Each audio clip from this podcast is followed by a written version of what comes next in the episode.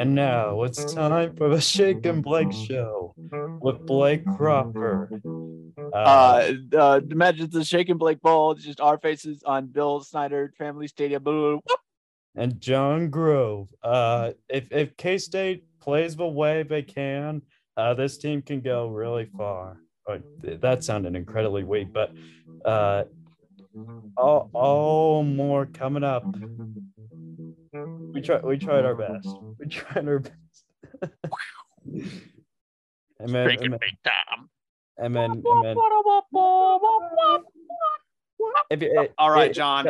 If you guys were wondering, uh, Blake was playing his uh, bass guitar, and he, he was trying out the uh, the the intro that we do for our live TV for our live shows. Yeah, I've I've kind of been pondering, Jon, whether or not I should put the I don't put like the that intro in our like online like our episodes that don't go live on Wildcat 91.9. So I mean it is pretty sick. So I've been thinking about maybe putting it in, but I I had know. I had little to no idea that you played the bet that you played any type of guitar. I thought you were just an all around saxophone. Yeah, so um in my freshman year of high school, um so a couple years before that, uh, my grandpa bought my dad a guitar cuz he tried to learn like when he was really young and he just gave up. So he got him one and it just sat in our like house for a little while. And uh one day I was just like I'm just to learn how to play the guitar. Like I would just had the biggest surge of motivation I've ever had in my life for anything. I played like after school for like a few hours, like every single day, doing the most basic, like it was just so like unmusical and remedial. But eventually I got pretty good. Uh, I played consistently through high school. I got like okay. And then I kind of just like have been staying at the same level I've been at since my senior year of high school, which is like solidly not bad. Um, but anyway, that is totally kicking- unrelated. You, you were kicking it though. You were. It, it didn't Thank sound you. bad. Thank you. Yeah, I tried my best. I tried my best. Anyway, well, this is quite this has been quite an intro for our, our 50th episode. Jon, it's our 50th episode. Oh my god! It feels like we've been doing this forever and we're haven't been doing it very long, but it's our 50th can- episode. I can already see the gray the grayness in my hair. yeah, we're 50. So man, I, I we're gonna um take the time to get all schmaltzy and kind of reminisce on uh what our past 50 episodes. But uh before that, first of all, um we're gonna be doing a Q&A uh, a little bit after this. We'll do a very quick Texas Tech recap. I know I'm sure if you've wanted to hear about a Texas Tech recap, you've listened to the other great K-State podcasts that are out there, but we'll just share our thoughts real quickly. Um, talk about K-State volleyball and soccer. That game just actually just ended for volleyball as we're recording this. And then we'll do a Q&A, which if you want, if we ever do a Q&A again, which we will, uh, you want to follow us on Twitter at Shake and Blake 785 so you can ask us all the spiciest questions that we can answer. Was the moon landing real, Jon? Uh, It shouldn't take you this long to answer. yes. That's a, okay. I like that answer. But before that, let's let's just do a very quick Texas Tech recap. First of all, future me, can I can we get a flashback to my score prediction that I made last Friday? Yeah, I'm gonna go 38-27. Anyway, I was very, very, very close. I said 38 27 K State. It was 37 28. So I was two points off. That was pretty solid. I me- definitely take that. Let me think. It was for me. It was uh, thirty-one to twenty. Yeah. So I was one touchdown off for both teams. So I, I well, I believe it was 31-20. It might have been 31-20. I think it was 31 20 because I think we had the same score, like differential. But, But um, I was one touchdown off for both teams. Yeah. And th- yeah, because Tech decided to go for two for some reason at the end, even though it didn't really, it wouldn't have changed the outcome at all. Anyway, that's besides the point. Kind of the the recap for me of this game is just it wasn't a perfect game, um, but it was still a quality win against a really good team. Even though you know t- they're still building with their uh, first year head coach Joey McGuire. That is a good football team. They've got some really talented guys on their team, and you know I know the second and third quarters were really brutal.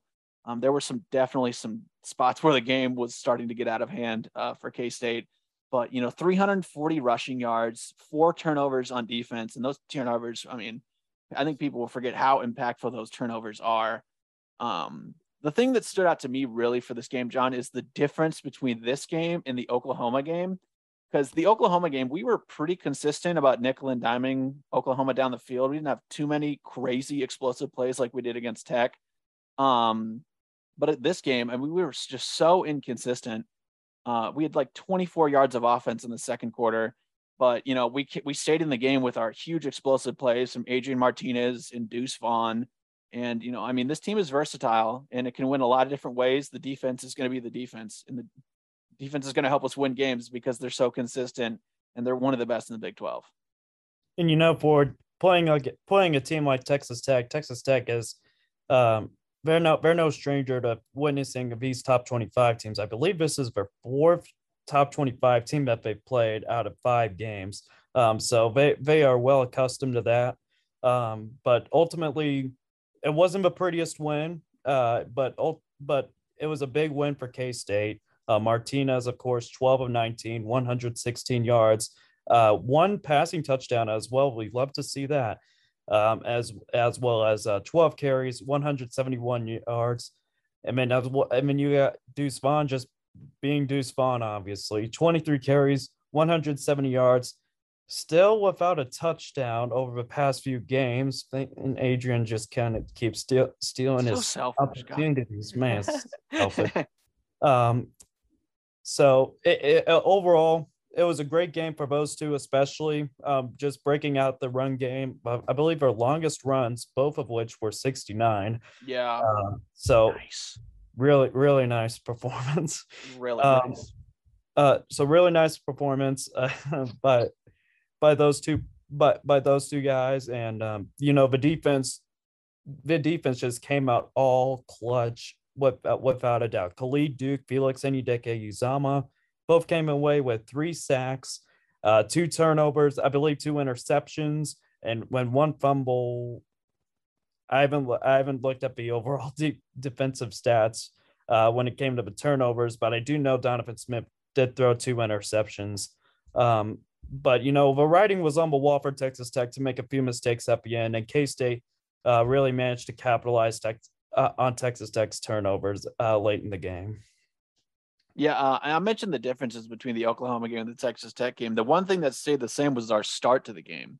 I mean, we hmm. obviously have a really good game plan coming into these games, and we look really confident. Um, but I mean, I was telling you on the sidelines, Jon, when you know our third drive, we're in the red zone again. We can't capitalize. We get a few penalties. You know, when we have a long drive. Wow, my AC just went completely quiet, and that was so shocking. Anyway, we we our third drive we kick another field goal to go up 13 nothing and i like i can already feel like we need to get touchdowns there. We're inside the 10 yard line. Our offense is flowing. Like it's not always going to be like this. Texas tech is going to adjust. They're going to you know make they're going to um you know adjust to the game and you know start moving the ball down the field and start stopping us and that's exactly what happened. But i mean luckily i mean jon this game I don't think I remember it being this tight, but maybe that's because I was just like working and I was, you know, kind of caught up and stuff. But I mean, it's 20 to 20 at the end of the third quarter. The only thing we had going offensively that whole entire quarter was a 69 yard run by Deuce Vaughn and then that miraculous bobble catch by Phillip Brooks, um, which I mean, there is definitely some luck involved in that. And then Texas Tech on their next drive, um, uh, you know, makes an insane one-handed catch from Trey Cleveland. They're in the red zone. They're driving. They're ready to take the lead, and it gets pretty scary. You're definitely getting super worried there. But I mean, we get the sack. You know, it's third and long. They don't convert. Their kicker misses a field goal, and then we're driving after that huge Adrian Martinez touchdown. Um, one thing I don't see people talking about, Jon, is um, could we just like give a slow clap for the flag, fact, a slow clap for the fact that we ran a flea flicker. So we try we it failed miserably. But I respect. I, it was like it was a good time to run a flea flicker too. You're at midfield, second and five. Like you're not too worried if it doesn't work out. So uh, you know, congrats Perfect. to Collin Klein. Weapon. I'm sure Bill Snyder was very disappointed, but uh, the fans loved it. Look, but I, I will admit the play calls were a little bit were a little bit tight.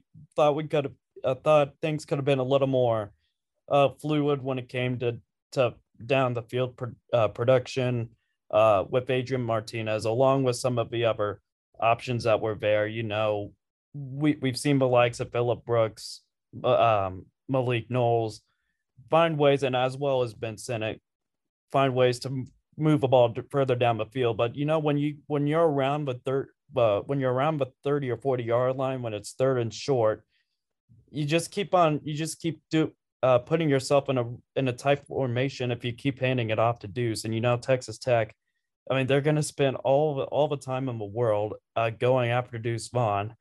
Um, I, I mean even in the sec- midway through the second quarter, it wasn't it wasn't the best start for his sakes. Uh, Texas Tech just absolutely gushed him up down the middle. Uh, I believe he caught the ball, in which at one point it looked like it was going to be a really scary injury after the turnover.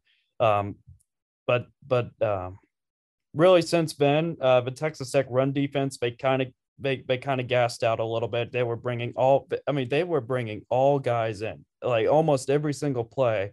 I mean it was a blitz. I mean they they were to bringing in a lot of players.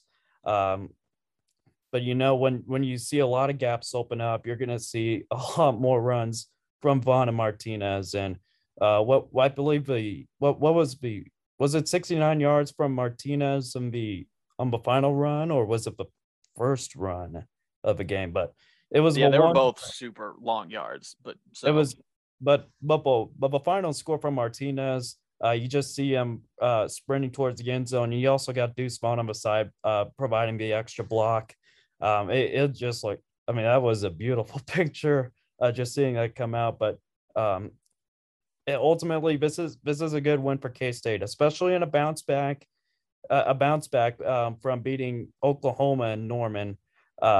Find, finding a way to to respond, kind of a, kind of similar to Texas Tech when they had to bounce back from uh very big win over Texas as well. Yeah, I mean, to be fair, I mean, we never gave up the lead in this game.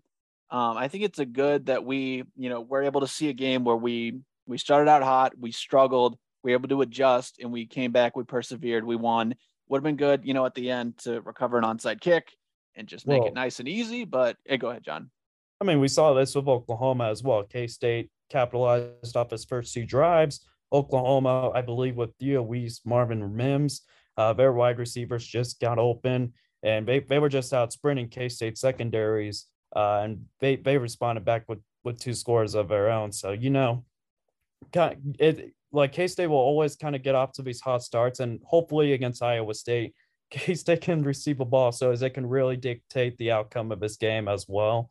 Um, but you know, um, the the defense the defense did their part uh, to win this game, and especially when Texas Tech was uh, moving moving the ball down uh, when Texas Tech was moving down the field. Uh, they were just seeing Xavier White, Trey Cleveland find find many ways to just torch K State's um, K State secondary. I believe Trey Cleveland, he was the one who came up with the uh, highlight highlight catch in the what was it second or third quarter. The third quarter, and maybe it might have even been in the fourth quarter. But yeah, Ekow Boye-Doe like had one of his hands down, and he just used the other one to go out and take it. Yeah, that was a yeah near the end of the third quarter. I'm pretty sure. It- yeah, that was a huge turning point for um, Texas Tech. What what could have been it?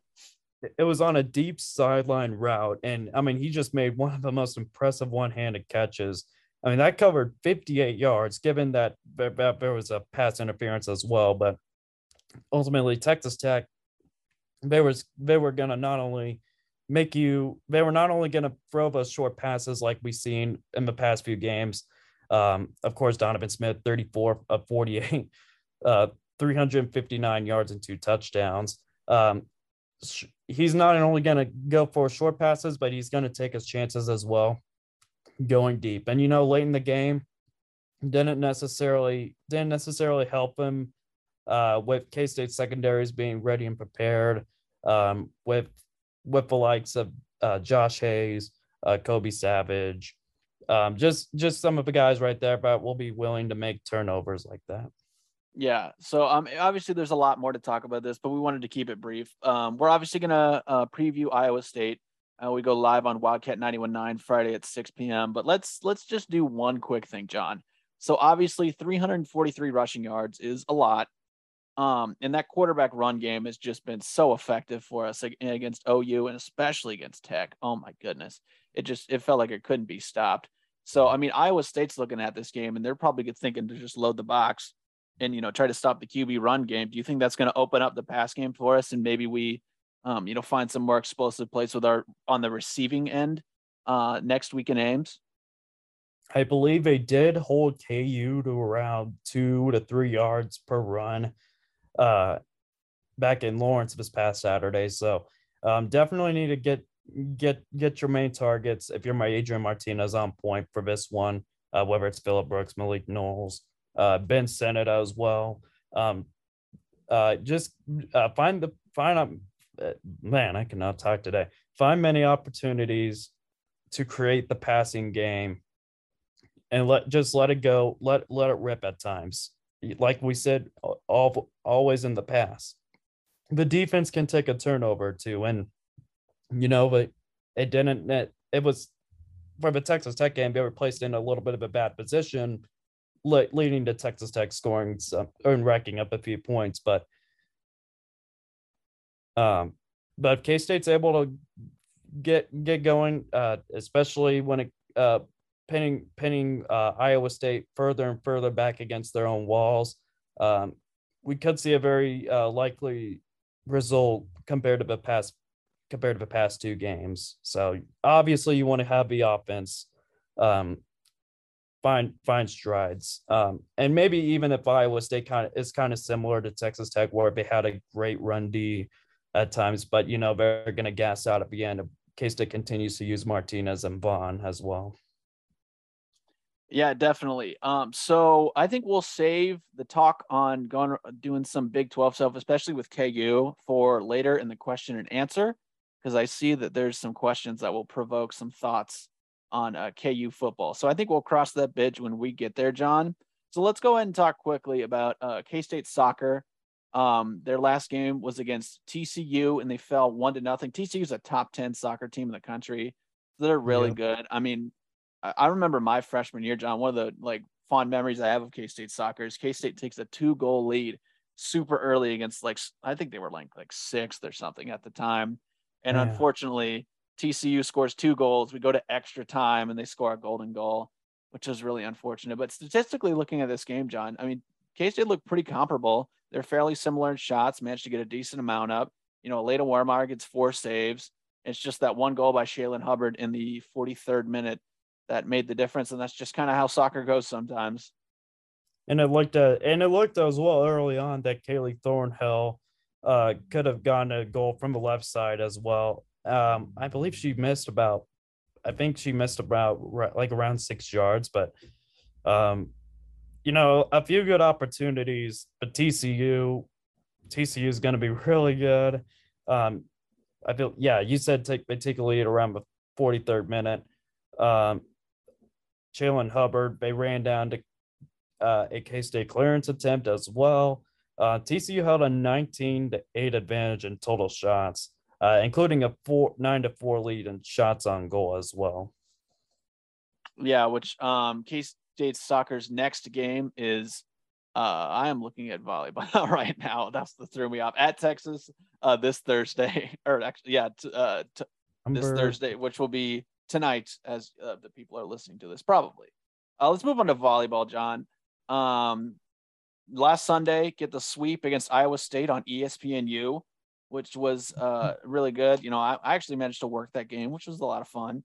Uh, so what got there five hours early for like a 90 minute volleyball game, but it is what it is. I mean, they looked really good. Um, but let's talk about this West Virginia game that just happened. Uh, so you've got all the stats, so I'll just let you uh, have the floor, Jon. All right. Well, I mean, I I got the the the the highlighted stats, but I have in front of me. But um, K State responds after a big Sunday win. They come into Morgantown for a midweek match. I mean, not trying to get off topic or anything, but doesn't it just seem random that we're going all the way across the country for a midweek volleyball match at this point? Uh, oh my goodness! I don't know. Um, I don't know who makes the volleyball schedule, so no idea. Um, but casually in Morgantown on a Wednesday. uh, but K State found a way. Uh, they were down and they were down in all three sets, but they always managed to find a way to come back. I believe they were down 21 18 in the first. Uh, they were down 24. It might have been like 24 19, possibly in, in set two, but K State wore back um, and took the second set. And then I believe West Virginia, they were up 17 to 12 at one point. but K State, um, they just closed the match. Um, I can't remember how big of a run, but they finished on a 5 0 run. Um, you know, I'll, I'll look this up um, because because K State did go on a on a on a really long run at one point. I'm I'm I'm I'm counting it down here. Five, six, seven, eight, nine, 10, 11. K, I believe K State went on an 11 1 run uh, to end the match. Uh, so it was absolutely it was absolutely impressive uh, for K State volleyball. Um, getting your second straight sweep that'll, that'll really help you when it comes to building some momentum, especially well you have a bye this upcoming weekend. Um, but then you come in play you play you play Goliath of all uh, of all volleyball teams and number one Texas next Wednesday. Yeah, I mean, they're definitely going to need to use that week of preparation uh, very well, Jon. I mean, the big thing that stands out in the stats too is, uh, I mean, 10 blocks to five K State led over West Virginia. Getting blocks like that is obviously huge. You're holding West Virginia to 075 hitting percentage, which is uh, not very good. Um, so, I mean, again, to get two sweeps in a row, especially after you were on a five game losing streak before that, um, you know, it's really good to build that confidence, you know, and you got got a big competition coming up at Texas, and then you have TCU at home the following Saturday, October fifteenth. And you didn't necessarily have to use Shaylee Myers as uh as much as well. I mean, you had Elena Baca and Sydney Bolding, both leading both leading K State with eight kills. So um, good performances on their part, especially a, a bounce back performance for Elena Baca. Uh, at, at, times, she looked a little bit shaky against Iowa State.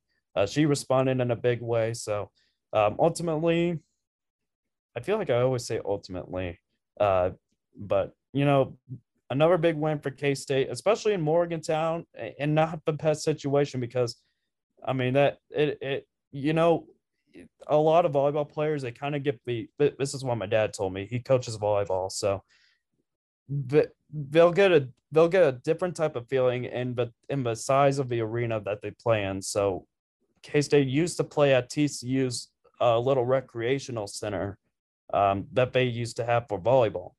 It's a big difference when you're playing in a small arena, like like a little recreation center, to playing in a big giant ball basketball arena like the WVU Coliseum, which is just is just ginormous. Like like when you when you go inside, the roof is really high. Uh, there's a lot of seats over there uh, I just find that as one of the more interesting aspects uh, of college volleyball with the with the size with the volleyball arena sizes that you'll play in at times. So, uh, anyways, just a big a big win for K State, and now now you'll get get your get your team rested up before you play Texas on Wednesday.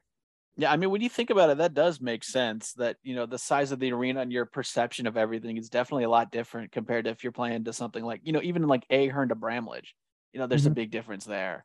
Um, so I think we've gotten everybody caught up on uh, K State sports, Texas Tech recap, soccer, volleyball. So, um, Jon, let's take a quick break and then we can officially begin the celebration of our 50th right. episode.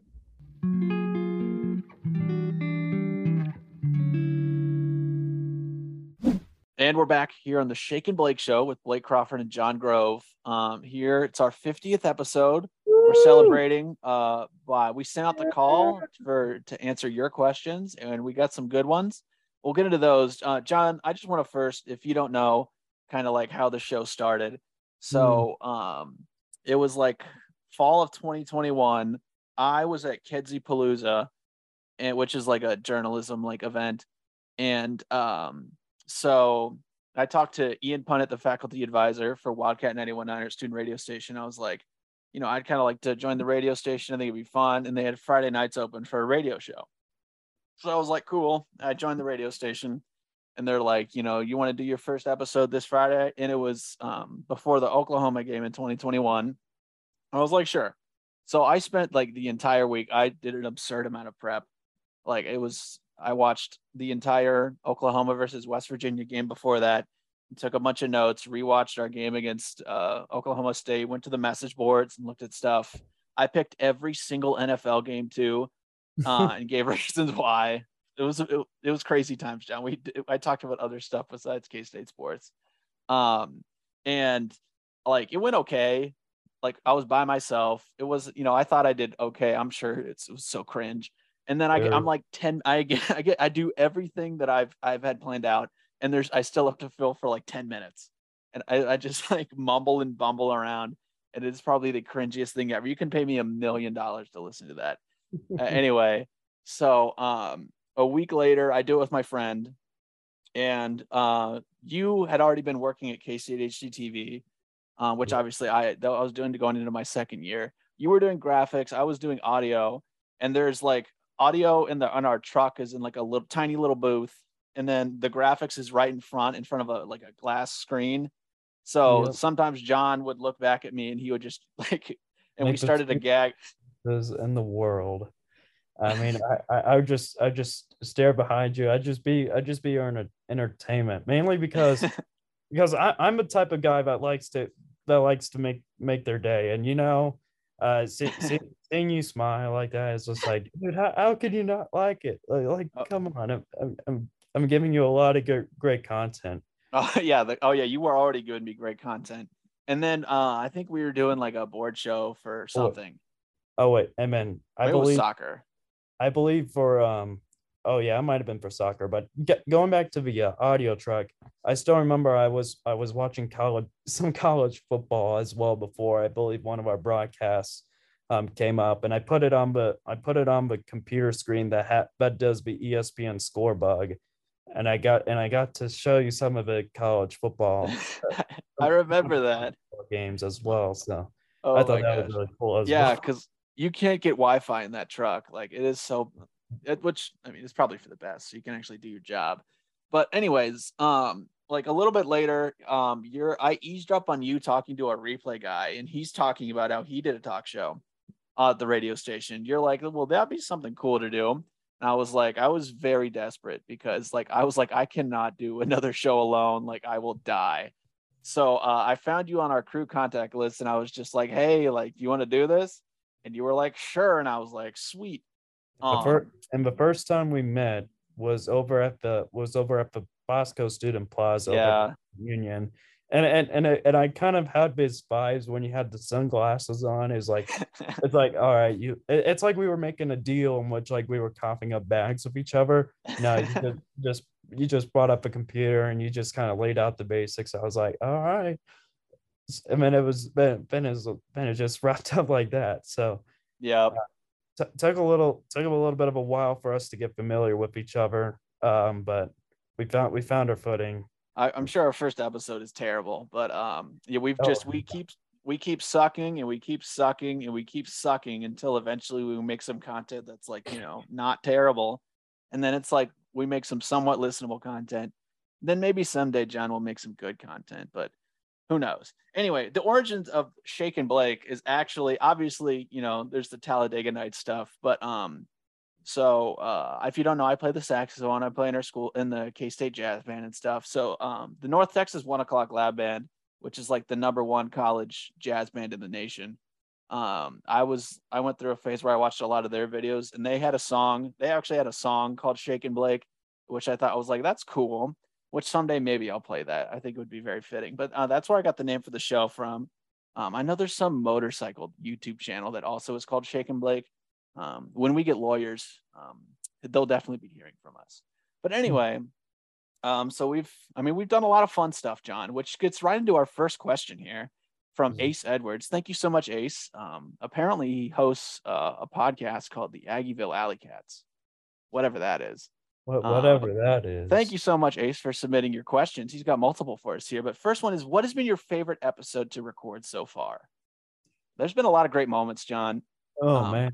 Just to think just to name of a few while you're thinking, you know, our letters to Santa early on, those were that was a ton of fun. Um, obviously we had the tribunal ceremony for Ayoka Lee when she broke the uh, NCAA record for points in a single game. Um, you know, our first episode of Willie's Archive. Um, we've done a lot of fun stuff, Jon. But what comes to mind for you? I'd I'd say for Willie's archive for the for the Nebraska game. I think for for maybe the Oklahoma game as well, where um, we just look back and watch some of the greatest greatest moments that really um, that really put K State on the map um, when it uh, and and those certain years as well. So Um, I, would say that's I'd say definitely those are definitely one of my favorite moments as well. I'd probably even go back to recently when you made the horribly cringe the cringiest game show intro ever. Like I, I, I was just listening to that. I was like, it's it's still terrible, but I but I'll still listen to it because you because you're because you're still goaded. It was. Uh, and then um, uh, and, and then I'll and then I'll probably I'll probably um I'll probably uh conclude it with um uh what I think well the Texas Tech game last year when we were just making fun of Tim Brando. Uh, with that was a ton of fun. And and Udike Uzomah I mean, we were just we were just rattling up uh Felix's name like it was it was no problem at all. Yeah. Before the show, I was like, okay, you got to help me out with this. Even I'm still confused by it as well. Um, so I was just calling him King Felix for the rest of the video. Oh dang it! I did I did have one more. Oh yeah. Oh yeah. So it was it was the last episode of the year when we were in the studio. Your Kim, your your. Uh, oh yeah, our big chilling episode. Yep, it was Big yeah. Show, and and you know it's like, it's not it's not that it's one of it's not one of its one of the best shows, but like once when you once when you're done talking about sports, you just want to chill out and vibe and just calm, like calm down. He's like, you don't have to. You, you don't have to do. Too, I mean, for your sake, you don't have to do any audio and stuff. Like I was, well, I was planning on playing audio, like I was like, you know, because I thought we would kind of, you know, it was our first like school year of doing a, of doing episodes, so I had like a bunch of like stuff from our old shows, and I like our the computer was being slow, and I was like, well, I should probably just restart it because I usually fixes things, and then it was just stuck on a it was stuck on the loading screen the entire time. Um, who knows? It maybe still is on the loading screen. No, I'm just kidding. Um, you know, John, I think one of the ones that I think we did really well on was the when uh, our Bruce Weber retrospective after he, you know, got they mutually parted ways. He retired, they fired him, whatever it was. Um, I think we did a pretty good job covering that. I think that was a lot of fun to, you know, I went back and found some of his greatest moments. But um, I think I would also have to say our first episode of Willie's Archive. Um, I had a lot of fun making the trailer and just like, you know, looking for all the great K State moments and goes because those are just so much fun to. I get goosebumps still looking at them or watching them, you know, but I still remember uh, the, Oklahoma the Oklahoma one we did for Willie's Archive in 2012. That was that was on the same day as some of the biggest storms that were coming into Manhattan, and a lot of people like this. It was like it was like severe weather, like possibly t- tornadoes. Uh, a tornado or two would be possible around the area. So, oh no, I do have a number one. So it was during the winter, and we were we were doing one of a broadcast. Uh, we we were doing one of our shows, and it, every the the show like what the the show that we were previously about to record, the power shuts down. Oh yeah, one or two seconds, and it pops back up. And while every like while the mics and everything were working, we were not able to get the recorded episode and I was yeah. a little bit disappointed because I was because I was possibly one of the best best ones, or or it was one of my worst ones. But I don't yeah, know. It, it, it's too it's too long. I mean, it's been 84 years since I. yeah, it's a little it feel like, feels right like there. forever ago. Yeah, and we'll definitely well we'll still do we'll keep doing Willie's Archive. We've only done two of them. We will definitely continue that series once um, things calm down sports wise in terms of the present action. Once we get into you know the March, April, Mays. Um, we'll definitely start doing that up again because I highly doubt the March, April, May are going to be as eventful as they were last year because that was absurd. Uh, just with the new coaching hire and everything that happened uh, with that, that was that was a ton of fun to cover as well. Um, so uh, if we spend that much time on every question, we're screwed. Uh, another question from Ace here. He gave us a few to work with. Um, if you could pick one player to interview, who would you pick? I'm assuming I think for this one, we'll just say like they can be alive or dead. It doesn't matter. Okay. Um, just any any player. Hmm. I, I I mean I gotta probably go with uh I, would probably either go with geez the way Adrian Martinez just represents himself uh when it whenever it comes to press conferences or or even interviews in general like he, he's just he's just incredibly mature. What what what stuff that he's been through at Nebraska and the way he like presents himself, uh, as a true character, uh, not only the football field but to the public as well. Um, I, I'd say I'd say that that'd be he'd be it'd be a good option. I'd I'd look at Deuce Vaughn as well. I mean, he's ultimately the coach's dream. Um, he is just very very humble. Um, I mean, he he is he he I'd, I'd probably say he is the golden child of college football. Um, but those are I mean, of course, I'm gonna I'm I, I had to rattle up those two, but um, they they were they were overall great. Um, I guess maybe another one if we were if we were thinking a long time ago.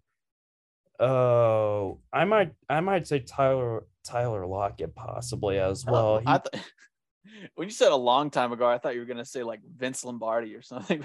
oh, it was like ten uh, years ago. That was ten years ago. I guess. Um, Tyler Lockett. It's all, it's all relative. I didn't. I did meet Tyler Lockett this one time. Uh, we over at Wildcat Creek, one of the one of the uh, over at the golfing uh, dri- driving range, a driving range. That's what it is. Um, got to meet him. Got to got to talk a little bit about football, and uh, he also just present presents himself in a way that that's just in- incredibly professional as well. Um, j- just overall, I mean, you got a lot of guys at K State that that are that are willing to not only put up the, the tough work, the, the grit and determination, but you're also going to have players that are going to show tremendous character, tremendous, res- and they're, going to have a lot of lot of responsibility um, coming coming on and being. Uh, dang it! I kind of blanked out. I kind of blanked out on what I was going to say. no, you're uh, good. You were you were talking for a while. Okay. Um, man, for me, I feel like Adrian Martinez is a decent choice, but I think he's so good at dealing with the media that you'd have a hard time like getting past like him like just giving like super PR answers, you know, which there's nothing wrong with that. Like it, he's you know he's a representative of his brand and the brand of K State, so he's totally in his own right to answer questions in that way. But I feel like for an interview, you'd want somebody who's like a little more laid back and you can get a little more like personal with. Mm-hmm. Um, so I would, I think Deuce Vaughn would probably be that guy, or yeah. like you just interview like an offensive, you ever like Cooper Cooper Beebe or somebody, like somebody who doesn't get a ton of love. You can just like Hayden, you know, Hayden Gillum. What? Yeah, yeah. I think he what wasn't he the one that was mentioning Culver's as well, or um... oh yeah. Have you had Culver's before?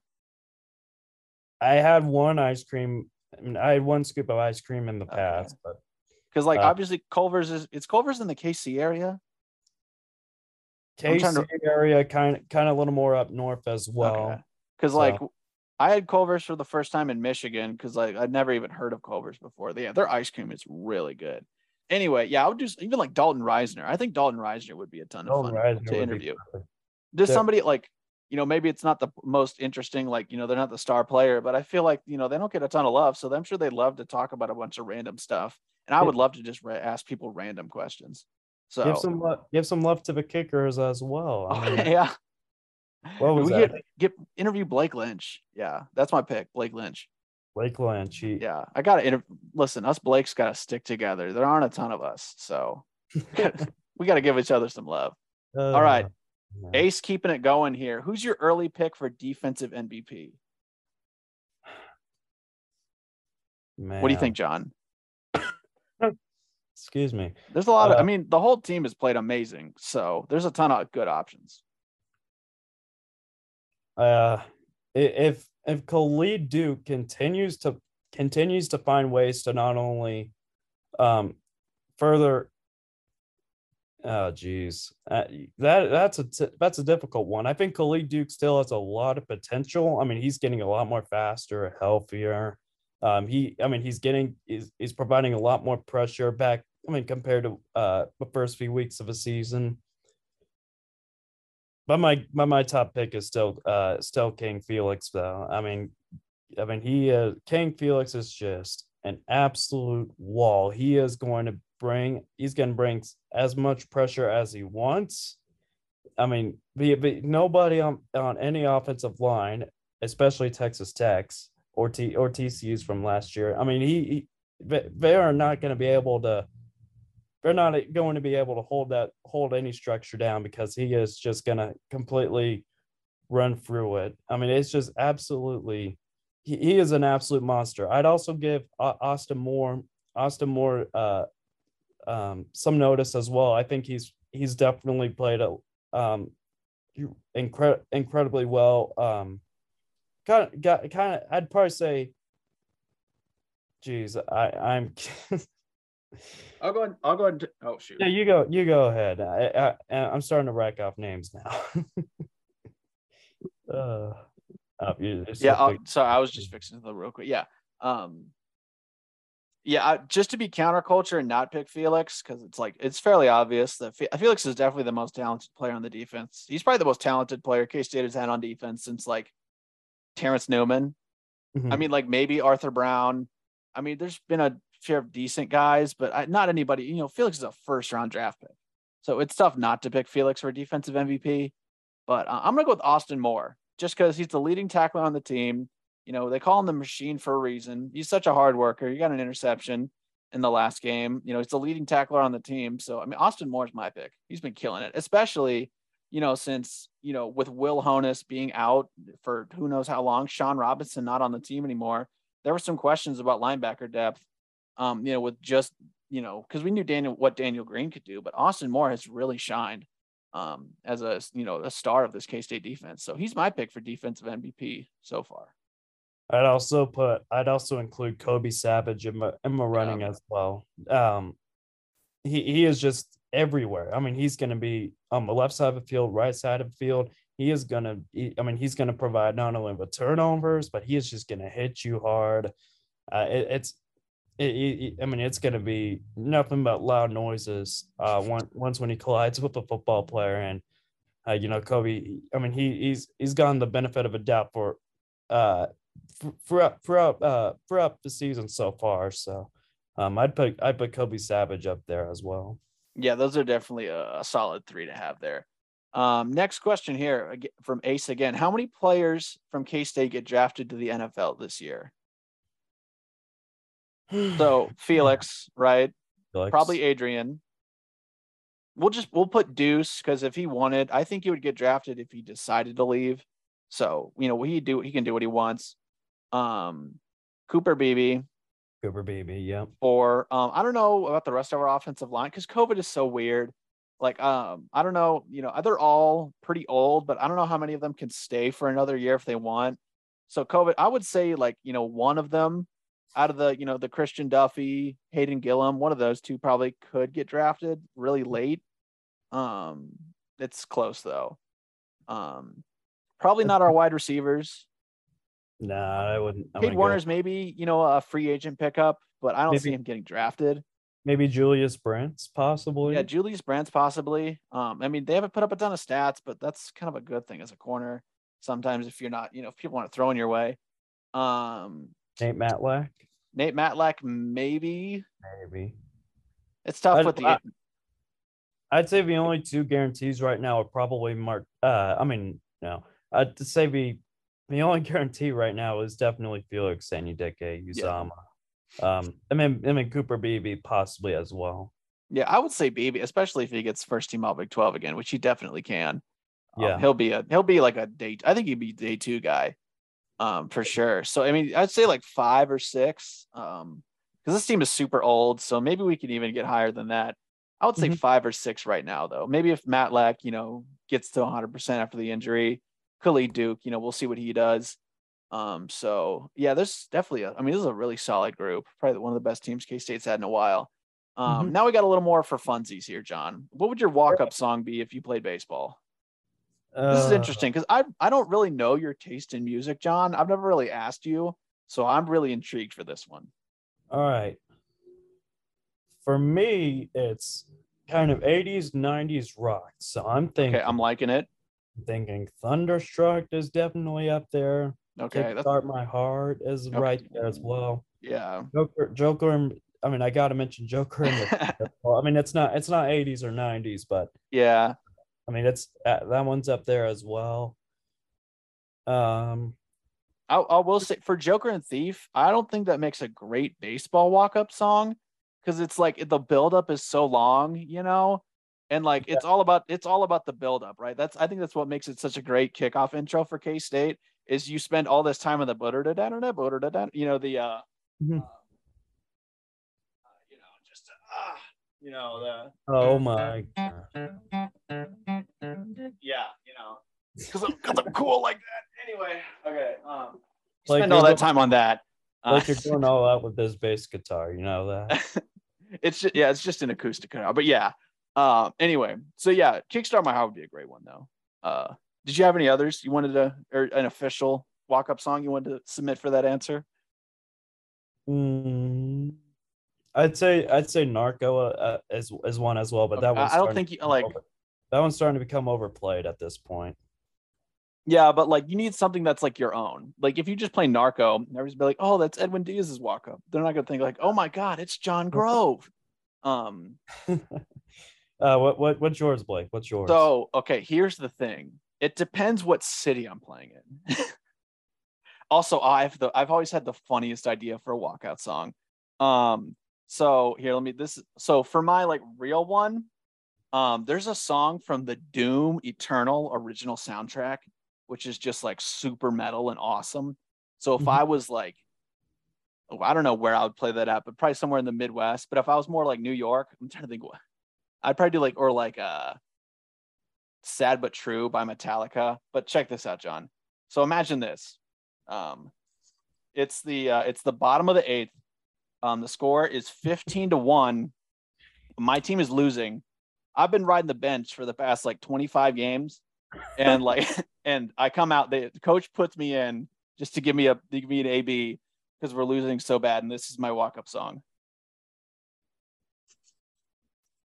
Hopefully I don't get copyrighted for this. That would really suck. But As long as it gets us uh, later than 15 seconds.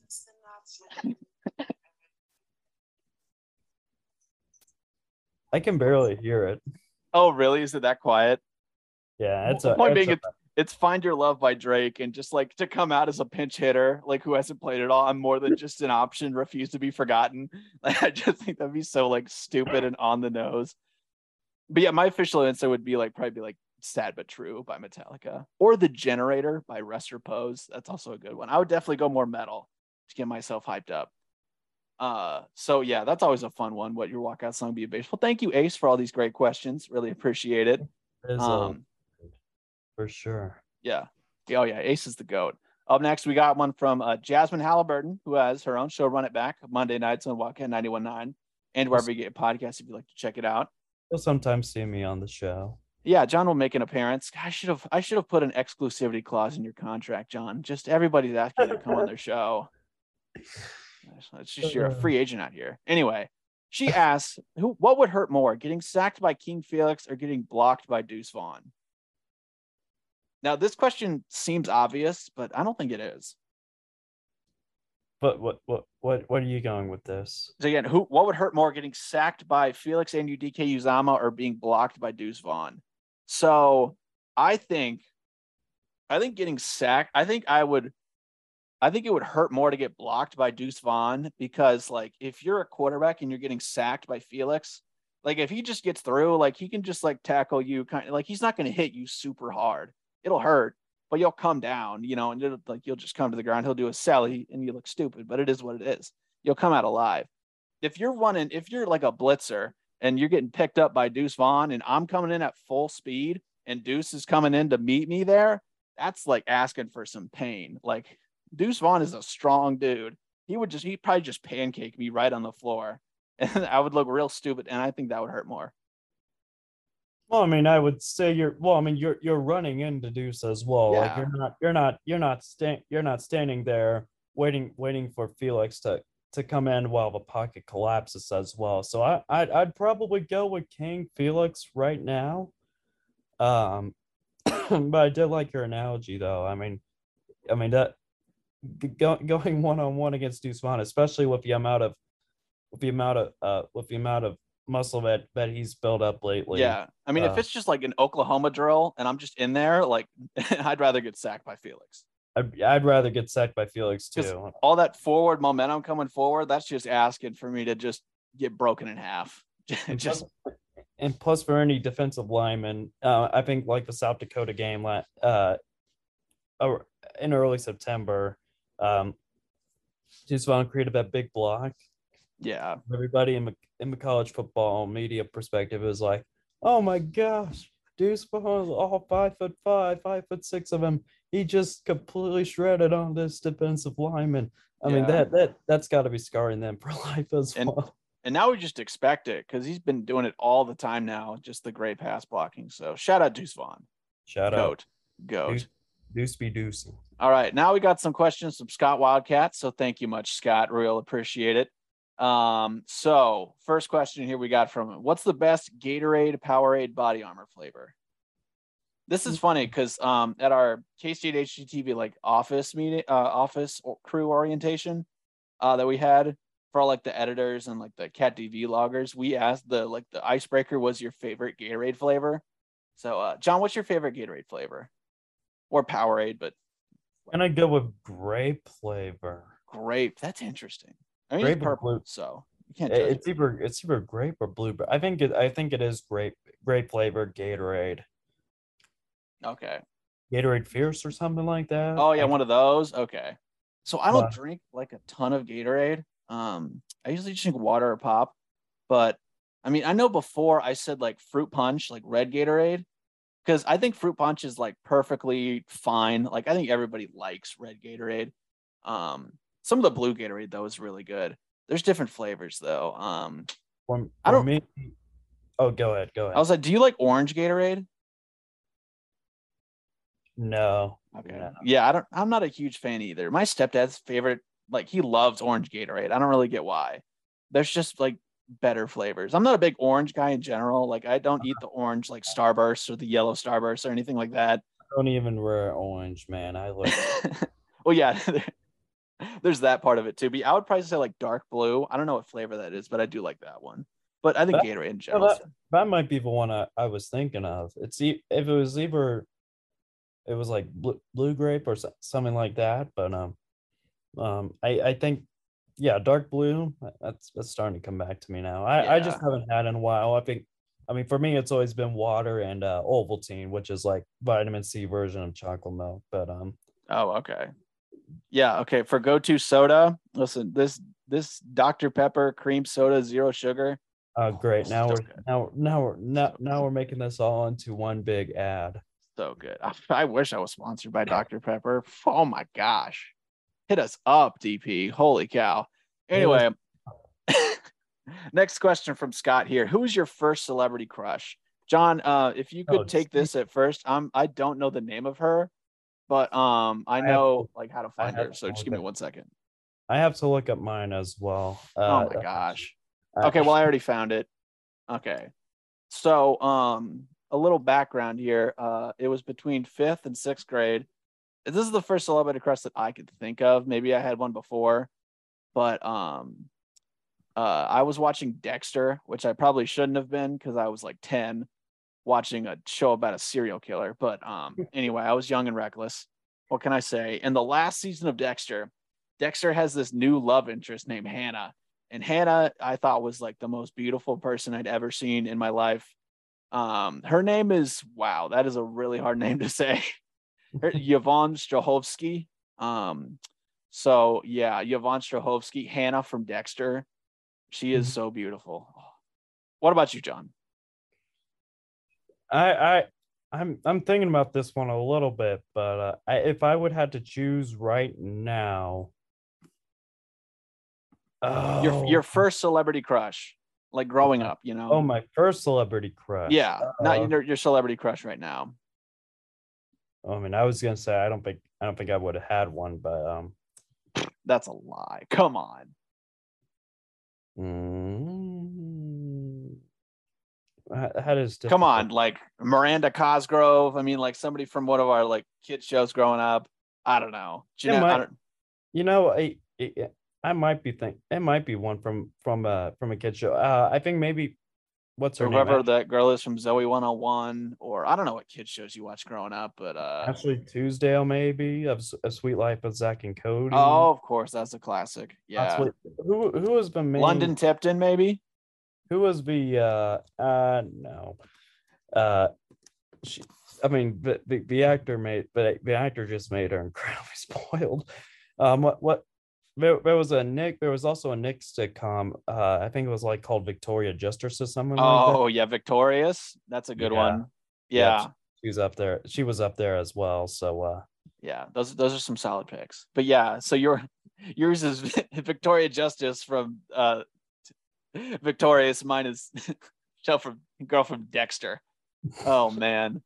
I'm sure my parents are so proud of to hear this right now. Anyway, my sister watched too many nick nickelodeon sitcoms when growing up oh, they're so good. I mean, I don't blame her. There's I some mean, good I- ones. I iCarly was great. Classic. Josh was great. Oh yeah. Great theme songs too. They're, that's what made them like, oh, I need to listen to the iCarly theme. I've heard it in so long. Oh man. Uh, All right, next question, John. What is your favorite pair of shoes you've ever owned? Do you have one in mind? Because I definitely do. you, you you I, go ahead s- first. I still have them. So, um, uh, so when I was in like eighth grade, me and my brother got really into shoes. Like we would spend, we spent a decent amount of money that we shouldn't have probably on like you know getting like cool Jordans and stuff. And like I remember, I've, I think I have some like KDs still, but um, I used some of the money I won from winning like a bowl, a bowl picking league, which I think was 2014. Because I remember I picked Ohio State to beat Alabama and I won. there were like 50 people in this league, and 14 year old me won it. And that's the day I realized, oh, you know, I was born to be in sports. But anyway, I won like 125 bucks, and I'd also gotten some Christmas money, so I was pretty loaded for 13. Um, so I spent my money on getting these custom Nike custom made Roshes that were black and gold, and they had like the Flyknit, and they had like um, they had like black tints like on the soles. They were like 200 bucks which I can't believe i spent $200 on shoes. But anyway i wore them for like three years. I got all the use out of them there's nothing left. There's no tread on the bottom. I still have them. They're not here. They're at my mom's house but i got a ton of value out of those. Uh they were black and black and gold because my high school was black and gold you know go railers um Trailers. so yeah, that's definitely my favorite pair of shoes. Some like custom made Roshes from eighth grade when those were super cool. You have one in mind, John? Um, I, I'd probably go with um. So a little bit, a little bit of a backstory here. So um, uh, I, I was just finishing up playing playing in one tennis tournament, and my tennis shoes they were wearing down. Like like they were almost they were all sh- they were all shredded up, like all were worn out. Uh, so I had to throw those away. And the day that I got, and the day that I was playing in another tennis tournament, it, it was the first day I was wearing the the Nike Vapor NXTs.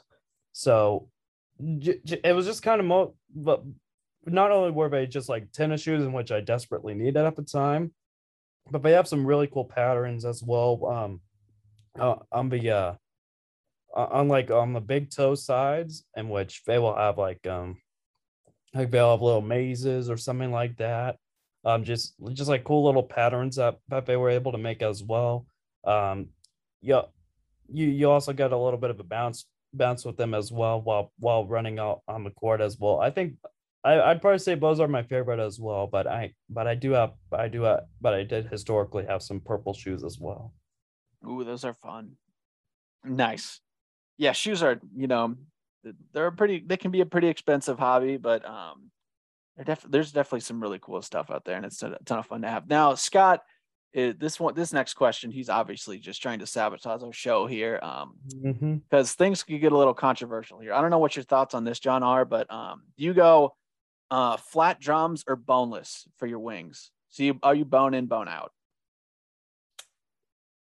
Bone in. Are you like hardcore on bone in? Like, because I'm I just I have boneless wings. At times I'm tempted. I I I, I I go to the dark side. yeah I'm, um but um for, for buffalo wild wings it's it's it's been mo- mostly the bone i mean mostly the, the bone I, I mean i just found a little more of an easier way to to, to like eat eat, or, eat around it eat around the bone in particular but um uh i mean i'm i'm also down for some flat drums as well Okay, so you're not like you're not like super um You know, Like, like, not- pro bone in, like you're just like the biggest I'm not- baby. It's just chicken tenders if you have boneless wings. Calling me a baby now? Like what? What are we doing, Blake? Because there are def- there are some people that are like that. Like if like I like I, like boneless wings more than bone in wings. I think it's just more convenient. I don't have to have like 20 napkins. Like it's just you know that's the, how the world works. But some people are very. Um, so I probably will have lost a few fans unfortunately because of this. So thanks And Scott for the great. and I might get in a few fans. Thanks, Scott. I don't I don't know if there's any like people that are super on the pro boneless side, but I mean it's it's wings. You know, wings are wings. Wings beer sports. Uh next question here. Got another one from Scott. That is not your slogan, Blake. Oh, what are they gonna do? Sue me? Okay. All right, next question here. This one's a, a a good one. All right. Who are the next three players who should have their jerseys in the rafters in Bramlage? And then uh who are the next three players who should be in the Ring of Honor at Bill Snyder Family Stadium? So let's start with basketball here. Um, so uh let's see, I have it pulled up here who are in the men's basketball, you know, have their jerseys retired right now. Ernie Barrett, Bob Boozer, Jack Parr, Mike Evans, Lon Kruger, Chuckie Williams, Rolando Blackman, Dick Knostman, and then Willie Murrell, Mitch Richmond. So, I mean, basically, you just have up to like the 80s and then pretty much nothing since because we have that entire period we just sucked in the 90s and 2000s. And then we finally started getting good. Um, I mean, there's two obvious ones, John Jacob Pull and Mike Beasley. Jacob they should Pullen, definitely- They should have their jerseys retired. I think that's a no brainer. They just have to get it worked out. Um, the third one is is kind of you can go a lot of different ways. Um, you could go more recent, well, you know, with a Barry Brown or a Dean Wade. You could go, um, you know, Rodney McGruder. Um, I I'd don't know if there's. possibly, I'd possibly go Rodney McGruder, either Rodney McGruder or Dean Brown for the. Uh, I mean Dean Wade. I think both of them. I think they'll all probably get eventually get their jerseys um retired, but yeah, I would probably go McGruder, Pullen, Beasley, um, just because you know McGruder is older. I think he was you know he's a star player on a Big Twelve championship team, which is definitely notable. Um, I mean, if you want to throw maybe a Denis Clemente, I mean, I know he wasn't here, you know, all four years, but he obviously made a huge splash. You know, him and Pullen were a dynamic duo. Um, so if you want to go, there's a lot of different ways you could go with it. Yeah, Um, maybe a Thomas Gibson, possibly. Maybe you can throw a throw. throw I think we're getting pretty borderline if we're putting Thomas Gibson. Yeah. Like we're gonna we're gonna get a lot of people um in the if if Jersey. No offense to Thomas Gibson, he was great at K State, obviously. But Yeah, you need you need to be like you know transcendent if you want to get in. So I think those three are probably definitely Pullen. They'll def, Pullen and Beasley should definitely Pullen. be in the next like class because we haven't had a class since 2009. So that's And- those are easy, easy two right there. and there and and Pullen said like he he'll do it once when everybody who's been associated with it with him at his time at K State will be able to come. And which Yeah, um, Frank Martin Frank Martin's over in Mass at UMass right now, so uh I mean it, it could potentially work some sometime, but um uh it's there still- waiting for him. So yeah, I mean K K State's K State's waiting for them. I mean they're waiting on it on a few other players as well. So, um, man, if we if only we didn't suck in early two in the early two thousands, we we we could have definitely been some more yeah. uh, uh more more jerseys up in the Raptors for sure. Yeah, because I, I think Mitch Richmond is the most recent player to have played that's has his jersey retired. Yeah, Um, because like the rest of these are just really old guys. Um, yeah, I'm trying to find Mitch Richmond, but I mean, obviously in the 80s and you know, it's 86 to 88, that was the last guy to get in. And it was, I mean, it was obviously all downhill from there. There's probably nobody from the 90s or 2000s that's gonna get their jersey retired. Yeah. Um, because we didn't really do anything notable. We could barely make the tournament. so, but yeah, I would definitely, yeah, Pullen Beasley and then probably Rodney McGruder. Um, how about for football? We obviously just had a Ring of Honor. So a lot of the guys that immediately come to mind for our generation, you know, Arthur Brown, Collin Klein, um, Tyler Lockett, even Ell Roberson, those are all out of the picture now. Um, so it's a little tougher now, John, to try and find because you know once you get to through that, I mean, is Jake Waters really Ring of Honor worthy? Probably say- not. I wouldn't say Jake Waters. Well, probably not right now. For, for No, I mean he only played two years. I mean he did really well in those two years, but you know, there's the quarterback battle with Daniel Sams, and I don't know. I think our standard for who should be in the K State Ring of Honor should be a little higher than that. Hmm. Um, you know, he did great things, but I, I just I think you need to you know be a little bit better. Um, I'm, What- is are we- Skylar Thompson? I mean, is he a Ring of Honor guy? It's there's so much recency bias around Skylar Thompson. I'm not really sure if he'll be remembered, you know, as a truly great K State quarterback. Um, I will Yeah. say, He had a great story overall, but yeah, yeah, it's just tough when like what the like the Texas Bowl was probably our biggest thing that happened during his time at K State. He's got the last second win against Iowa State, which is cool. I mean, the Oklahoma game in 2019 as well. Yeah, yeah, that was a signature game from him. But in terms of like big picture team accomplishments, there's not a whole lot there. Um, so again, I think the standard should be a little higher. I would say Jonathan Beasley is probably a, Jonathan Beasley. that's yeah. probably a guy you want to have in there. What are we? what, are, um, what are we thinking on Malak? On Malak, it's like Kevin. Kevin. Oh yeah, Kevin and Aaron. Uh, Kevin Yeah. should. de- yeah, I think they should both be in there. I can't believe they're not. Um, yeah, I think Kevin and Aaron should. I think Kevin. I think Kevin accomplished a little bit more, but I would imagine if one goes in, the other one's going to go in too. Yeah. Um, yeah, so definitely those three. I mean, John, yeah, Jonathan Beasley and the Locketts. Um, I'm trying to think of some anybody else, especially on the defensive side, because Terrence Newman's already in. Josh Freeman. I mean, do we want to put any Ron? We put Jordy Nelson in. Is Ell Roberson in there? Yeah, he was in this year. He, oh, he was in this year. Okay. Yeah. Yeah. All right. So Uh, yeah, those are probably a solid three to four guys that are going to be Yeah. looking in the next class. But Well, I mean, probably- but I mean, we we only got like the main headliners for 2012, 2014. Uh, I mean, unless you you want to start doing like John Hubert, you know, people like maybe that. Maybe a Ryan Mueller, possibly, or uh, yeah. Yeah that's a pretty good one too. Again it's just like i you really i re, you really want to be selective i think with these kind of things. You don't want to just start letting it, and it turns into the nba hall of fame where you know like antawn jamison's going to be a hall of famer probably or something you know it's people like that that are just like you know antawn jamison's a 20000 point scorer but did he really do anything in his career Oh, not really Oh, oh, I, I I just thought of one. Uh, Nick Nick Leckey. oh yeah that'd be a good one too I think yeah I think I think he's well due to be to be in the Ring of Honor as Yeah, well. Yeah. I'd imagine we probably won't have a class until 2030. So I don't know how big the class is going to be, but yeah, a lot of those people we just mentioned are probably going to be um involved in that. Um, I would imagine. So uh, thank you, Scott, for that question. That was very thought provoking. We got another one from Scott here. What is the all-time best K-State basketball uniform? It's tempting to re- do recency bias and go with the the lavenders because they're pretty sick, especially the script ones. I like the script Wildcats ones. I think Yeah. those are really good. But I mean, John, the gray, the gray and purple, like you know, Jacob Pullen Day um Mm, basketball unis, those are like those are classic. And all the fond memories of how good the team was, along with those uniforms, definitely adds to its greatness. You know, the lavender's cool, but like, you know, we got to do something with it. We got to win a freaking ball. we got to win a basketball game.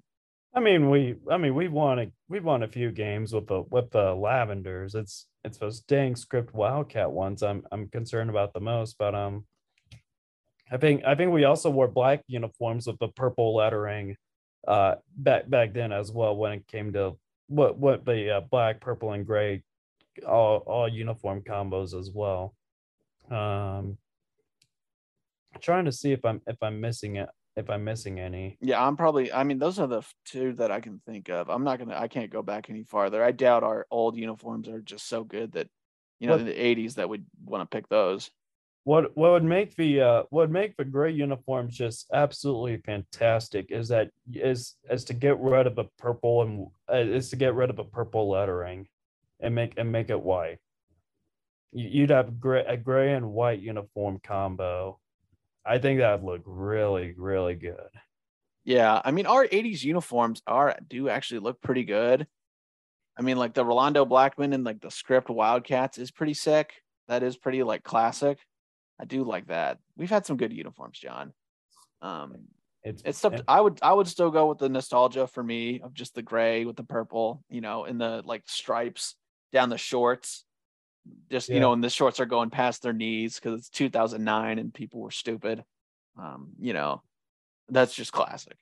Also, what what was I mean, the year after we won the Big Twelve, we changed we changed the the the uh, the number font as well, and it just it does not look good with uh, it does not look good pres uh, present day like the the one I have the one I pulled up like you, like you know K State had a little more of the like the serpentine font with the like the K you know I mean like the typical K State Yeah. I mean they have the same they have the same type of font they had the same type of font and then the year after that then we just decided to go with a different different number font it's just never like it just never it, i just never grown grown into it I, i'm just not not a big fan of it Yeah. Uh yeah, it could use some work now, but you know, it is what it is. So uh thank you, Scott, for that question. Uh let's move on here. Jasmine hitting us with another one. Besides Adrian Martinez and Deuce, who has impressed you the most on the offensive side of the ball?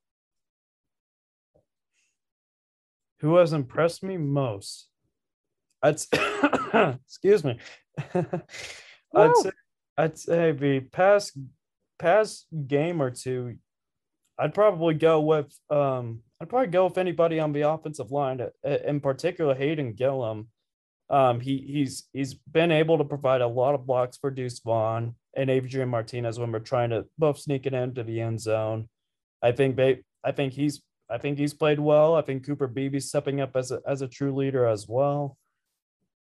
I'm not. I I haven't been. I haven't been too impressed overall with the wide receivers. I think. I think maybe um you can you can um you can definitely make a case for Ben Sinnott with the way he played against Oklahoma, but I, I don't know. I just haven't ca- came away as like oh like oh impressed with some of the performances that we've seen from a wide receiver so far. I think they could do a little bit more, and and I think a little uh, just one little bit off topic here as well. Have you noticed like so like the amount of plays that we've seen from Martinez and Brooks were just all all, all were just all always uh they've been for the most part jet sweeps and the one touchdown that they had against Texas Tech it looked as if like Brooks was unexpected to make to actually make the catch right there, and and he just been juggled up. Then he caught it and got into the end zone. But looking to see a little more bit more from the wide receivers at, at, at the moment. But I, I'd say there's definitely been some key offensive linemen that have stepped up. Yeah, that's a good point. Brooks does kind of. I mean, he's made a few drops. He we haven't haven't seen the Phillip Brooks that we saw last year. Um, some of the sparks that he showed. Uh, for me, I'll go Ben Sinnott. You know, he's been making great lead blocks. Um, if you look, he's been doing a great job doing his job at fullback, but he's also been able to go out in the slot and make some good plays against OU. You know, he's our leading receiver, made a few catches um against Texas Tech. So I'm gonna go Ben Sinnott, Vincent, uh, that that's that's that's a good option. That's a the tank himself, Ben Sinnott. All right. Another question here. Okay. Sorry, Sorry, what? I, I, if you haven't seen the um the did you see the move the um the video Alec made with all the memes and all Oh yeah. with Ben Sinnott like dragging Sooner defend. That's He's a like, lot of damage. damage. The classic meme. Uh, that one's that one was perfect. All right. First, okay, this this question is from Colby Van Camp. Thank you so much, Colby, who probably, you know, wrapped up his his show training camp on Wildcat 919 a couple hours. Or wait, his show's tomorrow night. I'm stupid. Anyway. Um, okay, Crocs and socks, yes or no? Mm. Crocs and socks. He spelled Crocs wrong, but that's okay. Socks, socks, yes. Crocs, no. Yeah, Crocs, hell no. Crocs are so ugly. If I you wear, dude, if you work. Uh, go. go don't ahead. even give me. If you wear Crocs without socks, you're the biggest dummy in the entire universe. You are so stupid. You look like a total idiot. What are you doing? Stop it. Oh my god, you look like such a dumbass. Anyway, I don't know why I'm getting so worked up about wearing Crocs without socks. It's just so gross. Like I'm, I don't, I'm not a fan of open-toed shoes anyway because feet are gross. Like Crocs are just so weird. Crocs and socks, like sure, if you're wearing sweatpants or like you know you're just like chilling, like whatever. It's but do not ever be better wearing Crocs or socks if you're gonna also wear Crocs. Oh my oh god. Oh my gosh. Well, the I- biggest tangent I've ever heard. I've ever heard Blake Blake make oh on my an gosh. like t- like typically he's a little more down he's a little more down to earth, but man, uh, all right, all right. No, I, I listen. If you wear Crocs without socks, I regret nothing. I said what I said. Um, don't even if you don't even try to ask me about KU storming the field for the third game in a row. Oh my god, I'm gonna lose my mind. Okay. you were getting off topic. oh my gosh. Okay, if you another we got a question here from Scott. So thank you, Scott, for sending in all these questions. If you could take one K-State football player in his prime and have him play in every football season from now until eternity, who would you choose? Darren Sproles. Good question. Terrence Sproles. Darren Sproles. Okay, but yeah, here's the thing, John. Like, think about all the great. I know Darren Sproles was like just a tier above, kind of all. Even though K State has had a lot of great running backs, like every, almost every year we've had like a pretty solid core group of running backs. Mhm. Um, but yeah, Darren Sproles is a good one. I was thinking like Michael Bishop, you know, because Jeez. because Yeah. he's like you know he's especially like his game translates very well to now he he like Yeah. he has aged so well as a quarterback even though his mechanics aren't great but um like he i mean his, arm talent is just absurd he's probably one of the most talented people to ever come through k-state Um, provides so- a provides a lot of mobility as well when it comes to the run game. Yeah, because then we wouldn't have to deal with Joe Hubener. Um, um, or but anyway, or I'm not gonna say Will Howard because that would be mean. Uh, I don't. Is there any other options? I mean, I don't know if you want to go defense. You know, go like a Terrence Newman. I mean, you were you were already being kind of mean to to Joe Hubener as well. So I mean, yeah, but Joe Hubener actually, whatever. John, he literally did not start varsity in high school. He was our starting quarterback. when when Je- for the most part, and because Jesse Ertz got injured on the first play of the first play from scrimmage but, actually uh, back in 2015. I mean, even then, I mean, and even Joe Hubener got out, so we had to we had to use Kody Cook as one of our as one Yeah, of our quarterbacks for what was it, Oklahoma State? What was it back I in think I don't remember. 15? I My mean, it's number- like we had very, very much options then, Blake. I, I know, I know. I shouldn't be as, as worked up as I should. My the the most vivid memory I have of Joe Hubener is I think Jesse Ertz, like I think it was in 2016, like maybe he he gets hurt for a little bit. Wh- Whatever, whoever our starting quarterback was gets hurt for a little bit. Joe Hubener comes in. I'm like, oh, I'm with my dad. I'm just like, oh god. First play, just a total deep ball into triple coverage interception. I'm like, that's the most Joe Hubener moment I've ever seen in my entire life. Anyway, okay. Man, first off, a Crocs, and now- you you're just getting worked Yeah. up. Yeah, I don't I'm not ready for this KU question that's coming up near the end. All right. Like it's Um, it- it's our fit. Oh, okay. Actually, I, I was gonna say it's our it's our 50th show. Let's let's celebrate. But you know what? Now, now that I think about KU, uh, we're we're um, we're both gonna take some shots. So we'll, No, we'll this is a good this is a good way to vent. I, these things need to be said, John, because they're true. Um, what was your best show of the 50 so far? So we kind of answered that a little bit with um what some of Ace's questions, but uh our best of the 50 is probably honestly our one um where we talked about college football realignment or not realignment, but um them expanding the playoff to 12 teams, even Mhm. though like most of it, half of it didn't get recorded, unfortunately. Um, I think it was a really good conversation. Did we do trivia that get? I don't know if we did, but that was a really good episode. Definitely one of our recent ones. It was um, uh it, it was the one prior to the first game of the season. So like we were previewing South Dakota for a little bit. Okay. Um, that Oh was yeah, our, it was probably that. that was our first uh preview of Wamigo. Oh yeah, because I did a opening. Didn't I do a conference opening trivia? Yeah, that was pretty good. Yeah, that was probably one of our best episodes in a while, or like our you know our Willie's archive ones because I do a ton of prep for those. Um, and make try to make some content for that and get a bunch of clips. So yeah, I usually try to make those pretty well put together. Um, so yeah, that I would say yeah, either the preview for South Dakota or one of our Willie archives. What was the worst? Uh, the first one. I don't know what the worst one with you is. Maybe it's also our first one together, whatever that was. yeah. Um, our worst episode.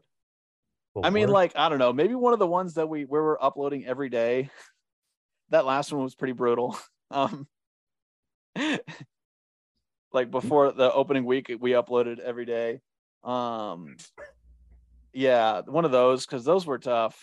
I mean, but like, what was it? I think it was the Thursday in which we we- didn't really have like much to touch on. So like we, like I tried I tried filling in as much as we could.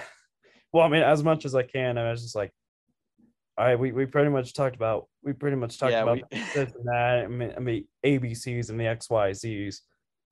Like I didn't really know what what else to talk about. I mean, I was just completely gassed. Yeah, we were both pretty gassed. Yeah, you were carrying the last one pretty hardcore, so I appreciate that. But it it was good for the numbers. Uh, yeah, so one of those or just our first episodes because um we didn't know what we were doing. Um, who is your dream show guest? Bill Snyder. best. Bill Snyder. I mean, that'd be that'd be really putting on a lot of pressure when it comes to the show because I mean, Oh my gosh. I mean, what? I mean, I mean, Bill Snyder retired. I mean, he's gonna be cool, calm, and relax. Like, like You, if you, you write what the hell you want to write.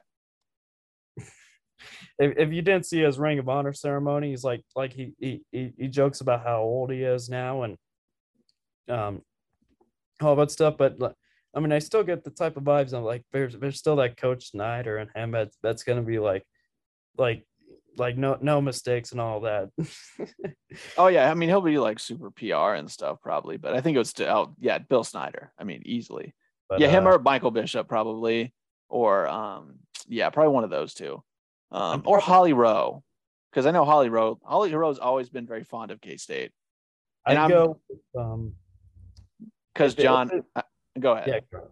I mean, Oh, I, I was just gonna say that I really hope we can get a primetime ABC game while I'm actually on the field working wireless cam, so I can get a picture with Holly Rowe because that would be awesome.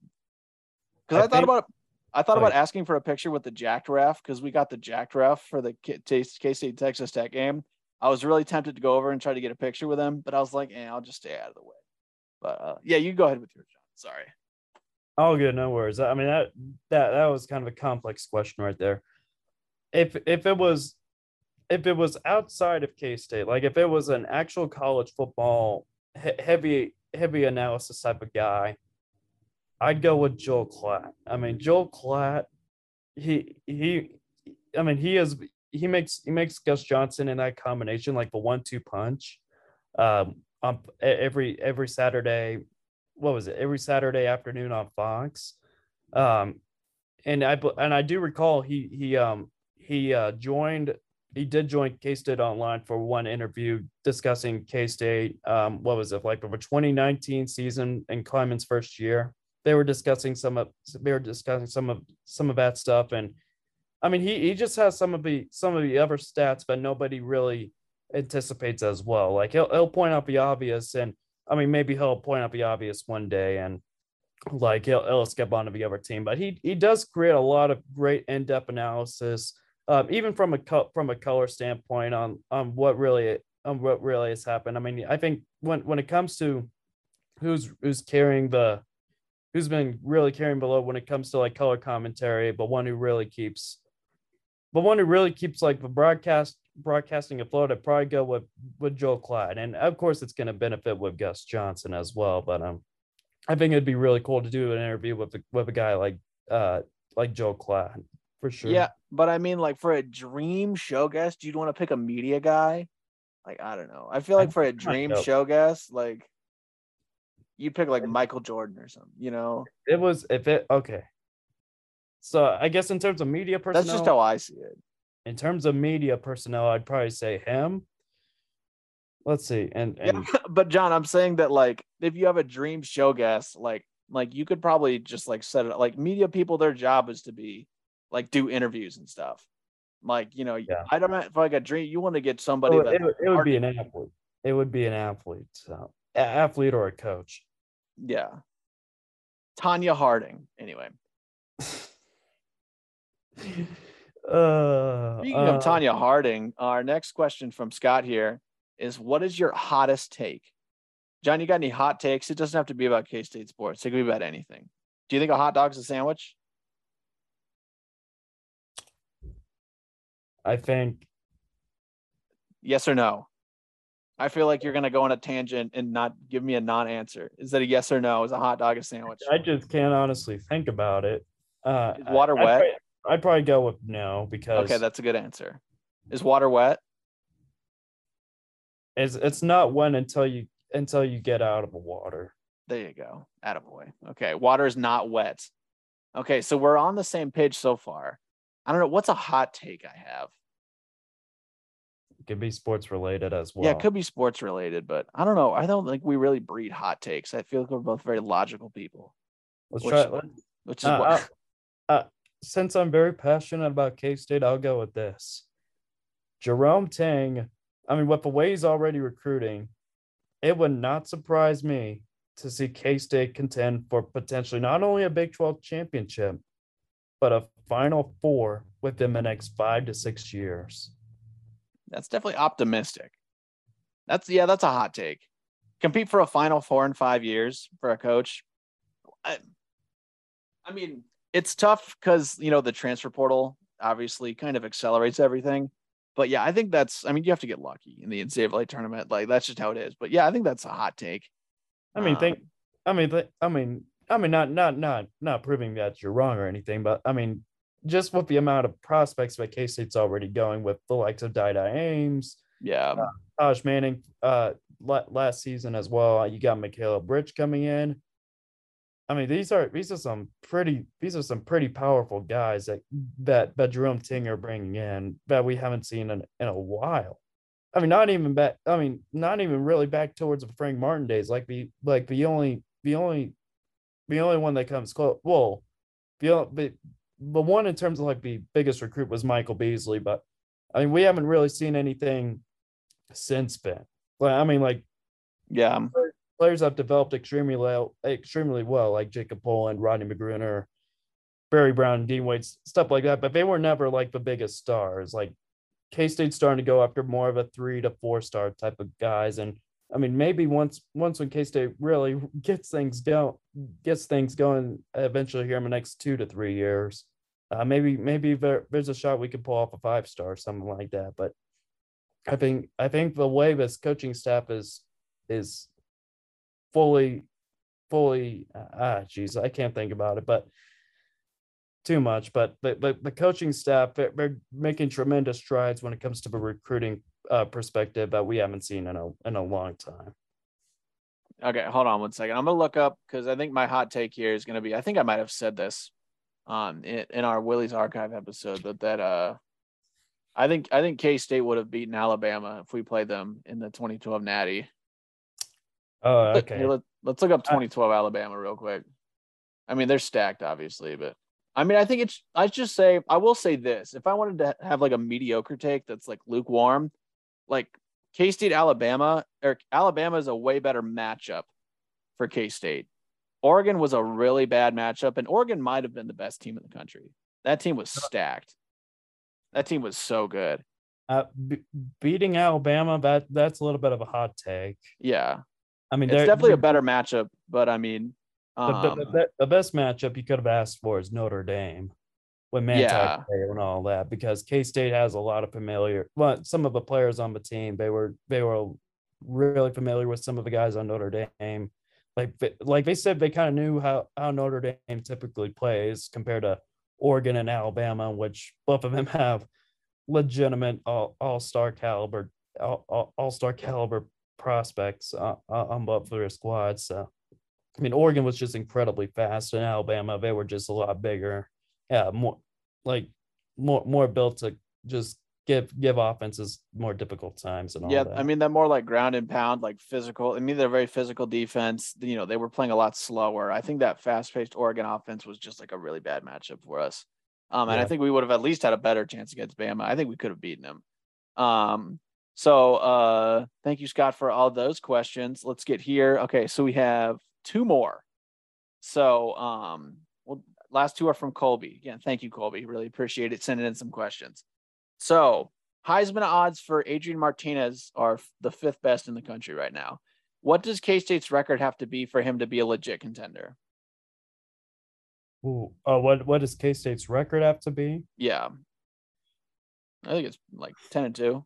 10 and 2 11. He's got no shot if we're single digit wins. No shot. No Because I mean, shot. like, I mean, like, you know, he has to do, a, he has to go above and beyond expectations. I mean, he has to do more than what like Bryce Young, CJ Stroud, um, those, you know, Caleb Williams, those kind of guys have to do because they're expected to compete and win Heisman. Obviously, for Bryce Young, it's a little different because he won the Heisman last year and repeating as a Heisman winner, you have to, you know, you have to go above and beyond what you did the year before, which will be really tough for him. So, but to be a, like a finalist, I mean, to be a legit contender, we definitely we're, we have to go to Arlington and probably win at Arlington. So for him to be have a shot at being a finalist, that's it's pretty cut and dry. Um, I mean, it's, I mean, all but but players that are mainly going to just, I mean, we've seen it all out on ESPN and Fox. It's, it's going to be CJ Stroud, uh, Bryce Young. I mean, it's, it, I mean, Caleb Williams, you, you also had to include in there as well. I mean, Yeah. compare, but you do have to give a lot of kudos to Adrian Martinez. I mean, who, who would have thought that Adrian Martinez would be in this position right now? Like to even be considered in the Heisman race compared to to the way he played over uh, at Nebraska. Did, did you think? Did you really think he was going to be contending for a Heisman for a Heisman Trophy this, this season? At this point, I didn't think so. yeah, I don't think he would put up the numbers that he would right now, especially running the ball. I mean, we he, he, Yeah. spec- he specifically mentioned that he didn't want to run the ball as much and wanted to, you know, he's trying to make the NFL. But I mean, if we're just going to dominate people in the QB run game, like he's going to keep running all day. So yeah, I mean, ten and two, make it to Arlington, probably win to be a top three, top five finalist. Um, and then you probably need some luck. You know, maybe un- hopefully, you know, obviously don't wish for this or anything, but an injury from a Heisman contender or, you know, a big loss from a USC, Ohio State, Alabama, Georgia, any of those kind of things. Um, so yeah, he would definitely need to get some luck and then just have a- an exceptional season.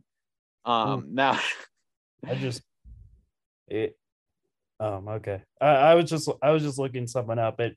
I think I think Arizona State's strongly on the verge of hiring Scott Frost as their next head coach. no way, no way. They're gonna They- hire Scott Frost They they've their been head coach. They've been through some interviews lately. It, it it's starting to look very possible. And I um, there was also there was also a snap from one from one of recruits that Scott Frost was in Tempe. So it's uh Scott, it's it's very possible. It's very possible now. I that that does not sound that sounds like a recipe for disaster because Arizona State obviously has some bad there's a culture problem that they need to fix. I don't think Scott Frost is that guy. Just based on what's happened at Nebraska, and it just seemed like it wasn't a great spot to be in terms of the culture there. Um, obviously not winning, you know, obviously makes up for a bad bad culture, but I think Hey. they need a different type of guy. I thought Frost, Scott Frost would just take a job as a coordinator. You know, I thought he would go that route before he gets back into coaching. I mean, there's there's going to be a different level of of expectations between Nebraska and Arizona State, uh, especially for Arizona State right now, which they are just in the biggest. They're just in the biggest slump right now. So Yeah. I mean, they're gonna have to find someone eventually to try to. I mean, I mean, you're gonna have an interim coach coming in for like the rest of the year, but um, but for Arizona State, I mean, their athletic department is a hot mess. Their their AD continues to make the worst decisions possible. Their so- conference is a hot mess. Pac-12 is a hot mess. Uh, oh, oh, don't get me, don't get me started. We're not going to get we we- this episode is going to be long enough, John. Let's not talk about conference realignment. We, we already got we already got one more we already got one more question we got Yeah, it, it's a spicy one too. yeah. All right, last question here from Colby. Uh, is KU overrated? So this is a complex question because it depends on because I think people have different definitions of where KU is at right now. Are they the 19th best team in the country? No. So are they overrated? Then sure. But I mean, is KU bad? No, they're not bad. I think they're. I was I was talking with my mom a couple of days ago. You know, seven and five, eight and four is probably where KU is going to be at.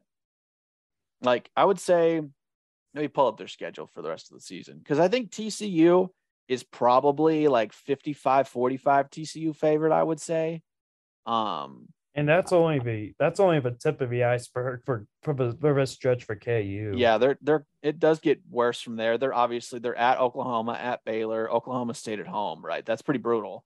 But it's not as brutal as we thought it would be because Oklahoma's not the team we thought they'd be. You know, who knows if Dillon Gabriel is going to start. Um, Baylor's not as good as we thought. You know, it's t- Baylor's the jury's still out on Baylor. It's kind of tough to tell right now. I need to see dis- another game or two from them. A little bit disappointing so far from what I've seen from Blake Shapen. I yeah. thought it would have stood out a little bit more. Uh, yeah. I mean, there's still there's still time for Texas to just completely play like Texas. Uh, yeah, yeah. Late game in the season, Texas. That's a pretty good break for KU. Big break for KU before they head head to Manhattan and tell a giant ass whooping on senior day. But oh yeah, um, look at some. I mean, looking at some of the other teams. I mean, Oklahoma State. Uh, I mean, getting them a home is a benefit.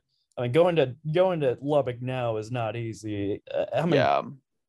I mean, what I mean when they had Matt Wells, nobody was bringing the excitement. There was like there was little to no fans in attendance, but Joey McGuire's there. Texas Tech probably look probably playing its best defense, but we haven't seen in a long time. And Donovan Smith, he's still a serviceable quarterback as well. So I mean, there, there's there's they're gonna get a little more fan support over there, which makes it a little more difficult for for for a team like Kansas. But I will I I, I will come clean and say this: I have been impressed with with with with KU and let alone Jalon Daniels. I mean, he has just he has proved the haters wrong for the most part. Is is is he's not only been he's he's not only proven uh, in his passing game, but it's been in the run game as well. But he has been able to contend. I mean, a lot of people are, are pointing this out, like for Heisman for Heisman contention. Uh, like I'd probably put him in the same team, the same team, same tier as Adrian Martinez as well. Man, I, it's been a long night. It's all good. Yeah, uh, he's he's definitely up there. Yeah, he's right there with Adrian Martinez for odds. I mean, I think KU right now is a top five team in the Big Twelve. I yeah, mean, probably yeah. go Oklahoma State. You know, probably this isn't in order, but Oklahoma State, you know, TCU, K State, you know, maybe Baylor, OU, somewhere in there, and then you know, KU's probably right there at the four or five spot. Um, yeah. just as right now. Um, I if, I will. So, well, let's get back to this question of is KU's overrated. I would say yes, not because I mean I know we're K State fans, so we're obviously very biased, hmm. but mm. Do they deserve to be the 19th ranked team in the country? Looking at their schedule and some of the way they've played, and the fact that they're getting game day in Lawrence and all this love from the media, that kind of intrinsically will always make a team like that overrated. Um, because you know that porta potty is going to be a, make a great guest picker, John. I think he's going to. That'd be amazing. Oh my gosh, no doubt about it. You'd think KU wouldn't want to, you you think they'd want to wait a few years so they can actually make some renovations to their stadium and have something serviceable to present to the, the national, the national media. But, you know, it is what it is. You know, it's KU's first time having game day in Lawrence. So that's a really cool opportunity for them. You know, it's a great story. I've said it a few times before, but you can't, it's totally hypocritical as K State fans knowing our story to not be, you know, appreciative yeah. of what, of what KU's doing right now in football. Um, so uh I mean, you know, it's it's a good thing for the Big 12. It's good for it's good for the rivalry. Is KU overrated right now? Yes. They're not going to be top 10. You know, they're not going to Arlington, I don't think. I think they'll be seven and five, eight and four, go to the Liberty Bowl, you know, because they it's part of being a mediocre college football team. You got to go to the Liberty Bowl and deal with mm. everything with there. Um, yeah. So right now they're overrated, but um, I still think they're a good football team. I mean, just kind of look, just kind of looking up the teams um, that KUS played. I mean, Tennessee Tech, okay.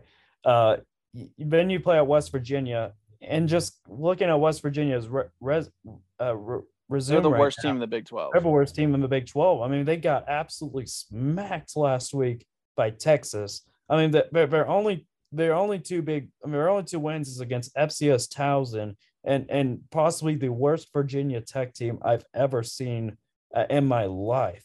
Um, that that's not going to cut it for West Virginia. Um, Neal Brown, it, Neal Brown doesn't is not the best when it comes to decision making. They don't have any wide receivers. West Virginia is the worst team in the Big 12, which I mean, I mean, I I didn't think I'd be seeing that uh, at this point during the preseason. Yeah. Um, I mean, Houston. I mean, the preseason high, possibly nope. like the best group of bye team. Nope. They they like not I even mean, close. Can't, they can't beat Tulane's third string quarterback. Like, come on, guys. I mean, like, what are we doing? And you barely beat Rice at all. Please. I mean, yeah. I mean, I, I mean, the best team at the best team at Kansas has played so far is a four and one Duke team. Let that sink in. It's not West Virginia. It's not Iowa State. As much as a lot especially the Iowa. State that they got. But, but Holy Iowa cow! State, Iowa State only scored ten points against Iowa. I mean, Iowa's de- Iowa's defense is great, but but but but Iowa State should have scored way more with how bad I, Iowa's offense was. Um, but um, I, am just not ultimately impressed with the way KU's. I mean, with the with who KU's played. I mean, the way they've played so far. Um, but, but besides the Iowa State game has been great. I mean, it saw Devin Neal, uh, Jalon Daniels. They've been getting some big plays. We'll see how Kai Thomas is is able to settle in for the TCU game. I think I think now uh what what's his name? Uh Henshaw. Henshaw. Hishaw. Yeah he might be out for the season. Uh, after, yeah, that was a brutal injury, which is another reason why it's so weird to storm the field. Anyway, um, yeah, but there's there's still plenty of games to go. But um, I I will admit that seeing KU seeing KU have have some success right so far. I mean, this is their first five five and zero oh start since 2009. I mean, it's you, you can't cut it. I mean, you you, you can't make it up though. It's it's a great story. Lance yeah. Le- Leipold, he's really he's really gotten KU out out of a out of a dead for for so many years. Um, and while while I do think it's great seeing them have so much success right now, one there's too much media hype around them, particularly with Fox with the Fox College Football page. Like every single post I'm seeing is a freaking KU. It's is so related to KU. I mean, it's just it, it just it just annoys the absolute crap out of me.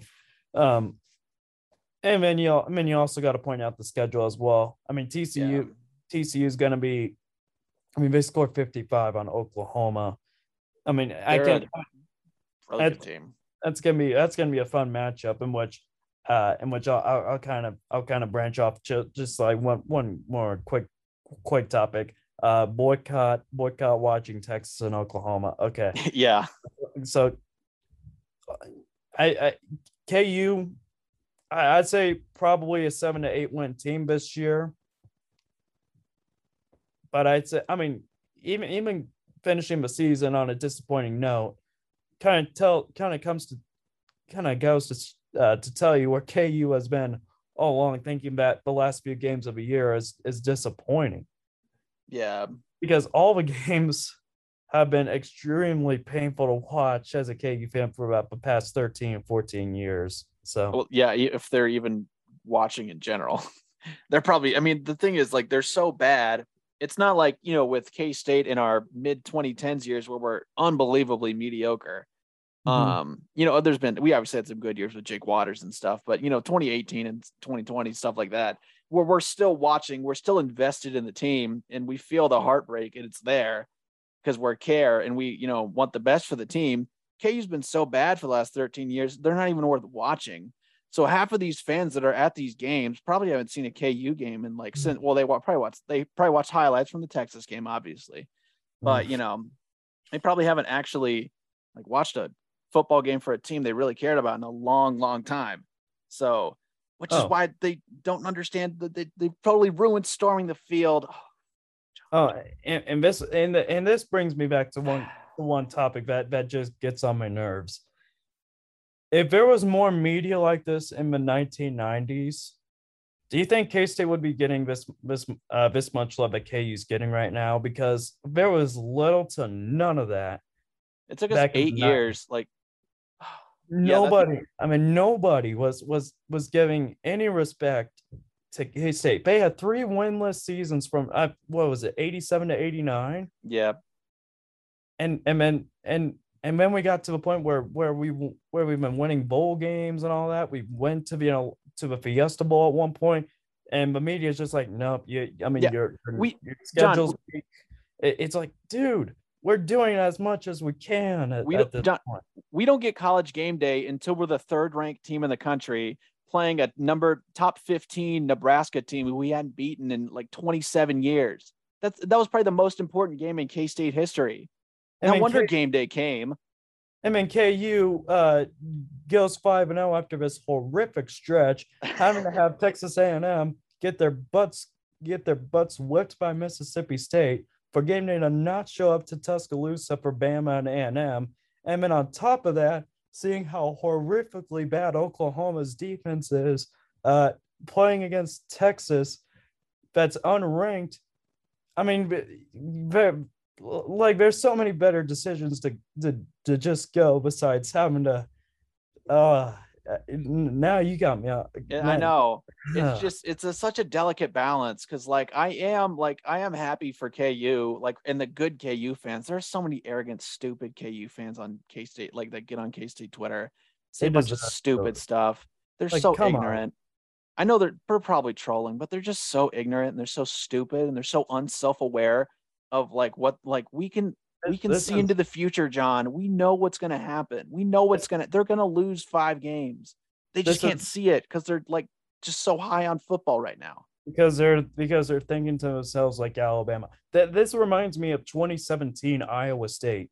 Um, Oh yeah, that's when example. Iowa State beat Oklahoma and Baker Mayfield and Norman, I was like, okay, is Iowa State for real? Then they beat a, a top four TCU team, fans stormed the field. The media, the media was just all over Matt Campbell and Iowa State, and and and that stretched to towards towards last season when everybody thought, hey, this is the best team in Iowa State football history.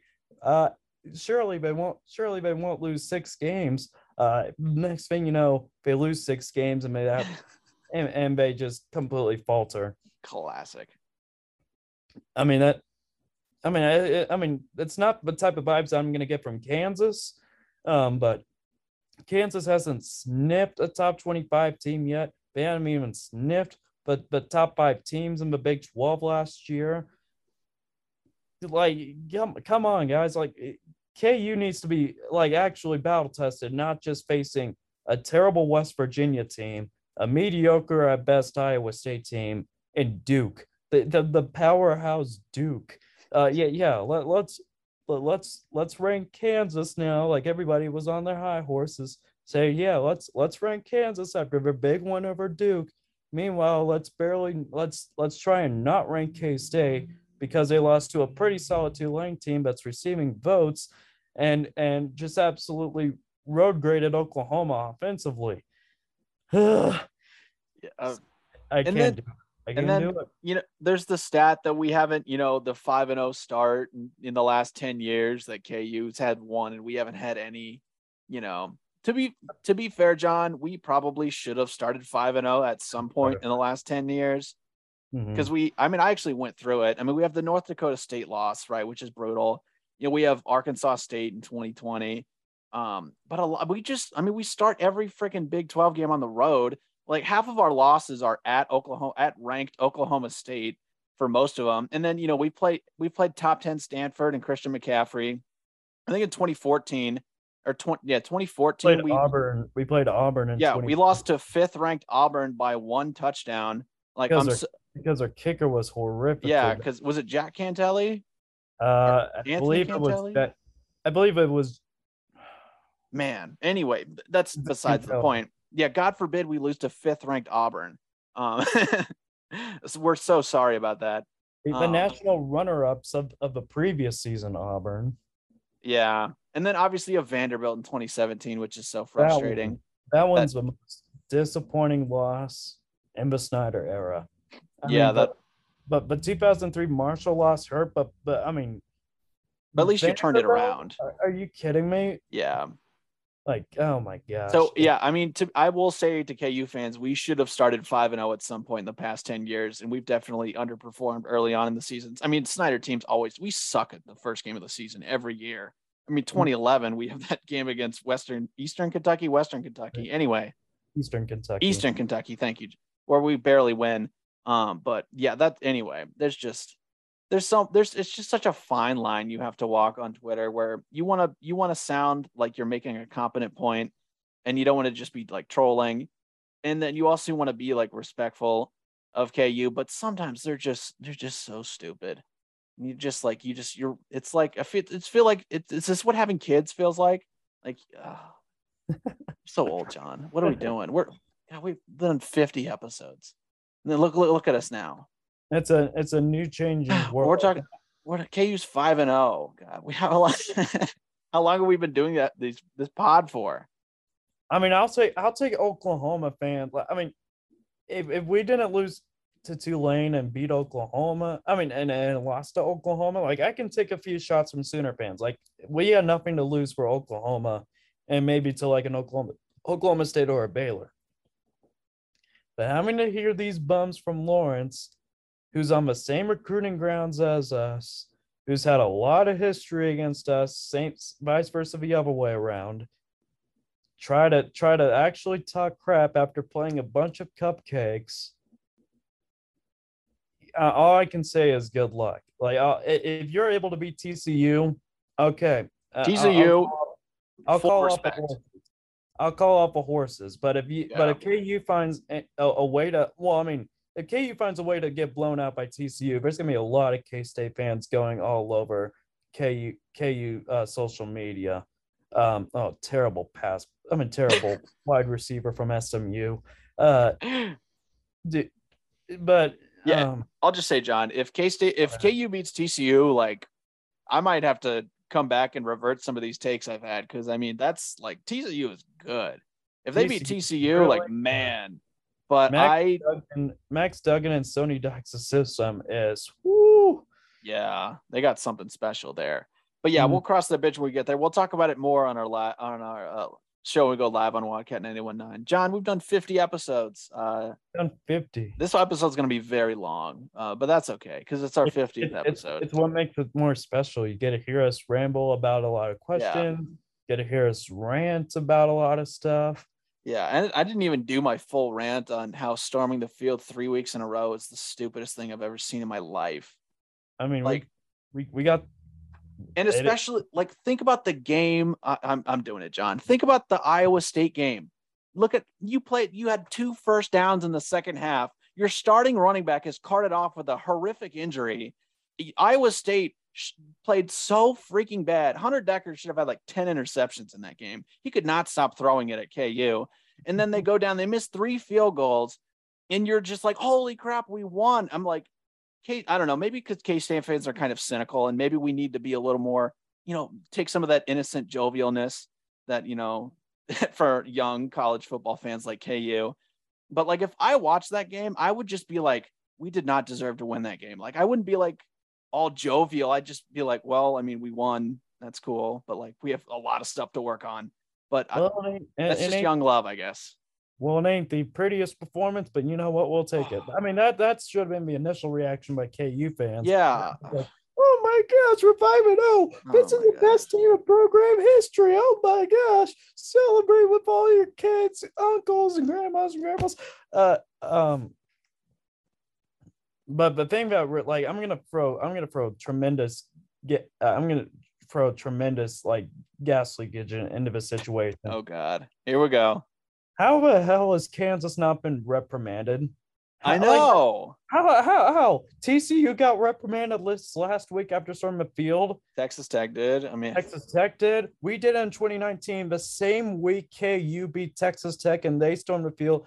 That none of those times KU got reprimanded. You cannot tell me that KU has the best security when their fans. I mean, when they have little to no fans storming the field.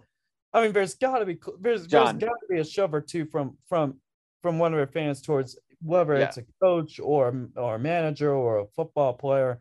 Like, there's no ways there's no ways that could that KU would be easily caught. Uh, yeah, I, I got this one, John. Whoever is keeping whoever's in charge at KU from keeping their basketball team from getting punished for their what their five level one NCAA violations, yeah, um, is the same guy keeping them from getting fined from storming the field. So, or maybe that- they're just storming the field because they're trying to sabotage uh their memorial stadium so they can get a new one built. Um, Maybe, that's my uh, working theory right now. Maybe he's uh, maybe he's maybe he's spending all that money to to avoid all these horrific. I mean, to, to avoid all the allegations and Yeah, the hypothetical allegations that And are rather than- entirely rather than- hypothetical. rather than not sacrificing. Maybe maybe he's paying. Maybe he should have been paying for, uh, the for football stadium. I, I don't know. I mean, but Memorial Stadium, like it is a freaking dump, man. It- it is an absolute dump. And you're telling me now, like KU, I mean, we've seen so many like renovation plans from KU. It's never been done because because all their athletic directors always got the boot because of how horrific, because of either allegations or how or how ass a football. Yeah, because they hired Les Miles as their coach. That's a good reason to get rid of an athletic director. Uh-huh. Um, Oh my gosh, dude. I mean that. okay, well, I mean, we started this. Colby, look what you've done to us. You, Colby, you bring you- up KU, and we've gone on this like we've probably been going half hour just making fun of KU, and but you know we're happy for them that they're five and out. KU sucks. Oh my gosh, their fans on oh Twitter are the gosh, worst. their fans. Uh, listen, I sports hate KU. you I'll, know, I'll admit it. I heavily sports hate KU. You know whatever fan base I I despise. Iowa State. Iowa Iowa State. A And if you want to hear more about our Iowa State Hate Week and Farmageddon and our um, boycotting of corn, down, corn's down. yeah, I shuck Iowa State, man. Shuck Iowa State. yeah. Oh wait, we we I think we did have one more question that we forgot to answer, John. Um, Oh.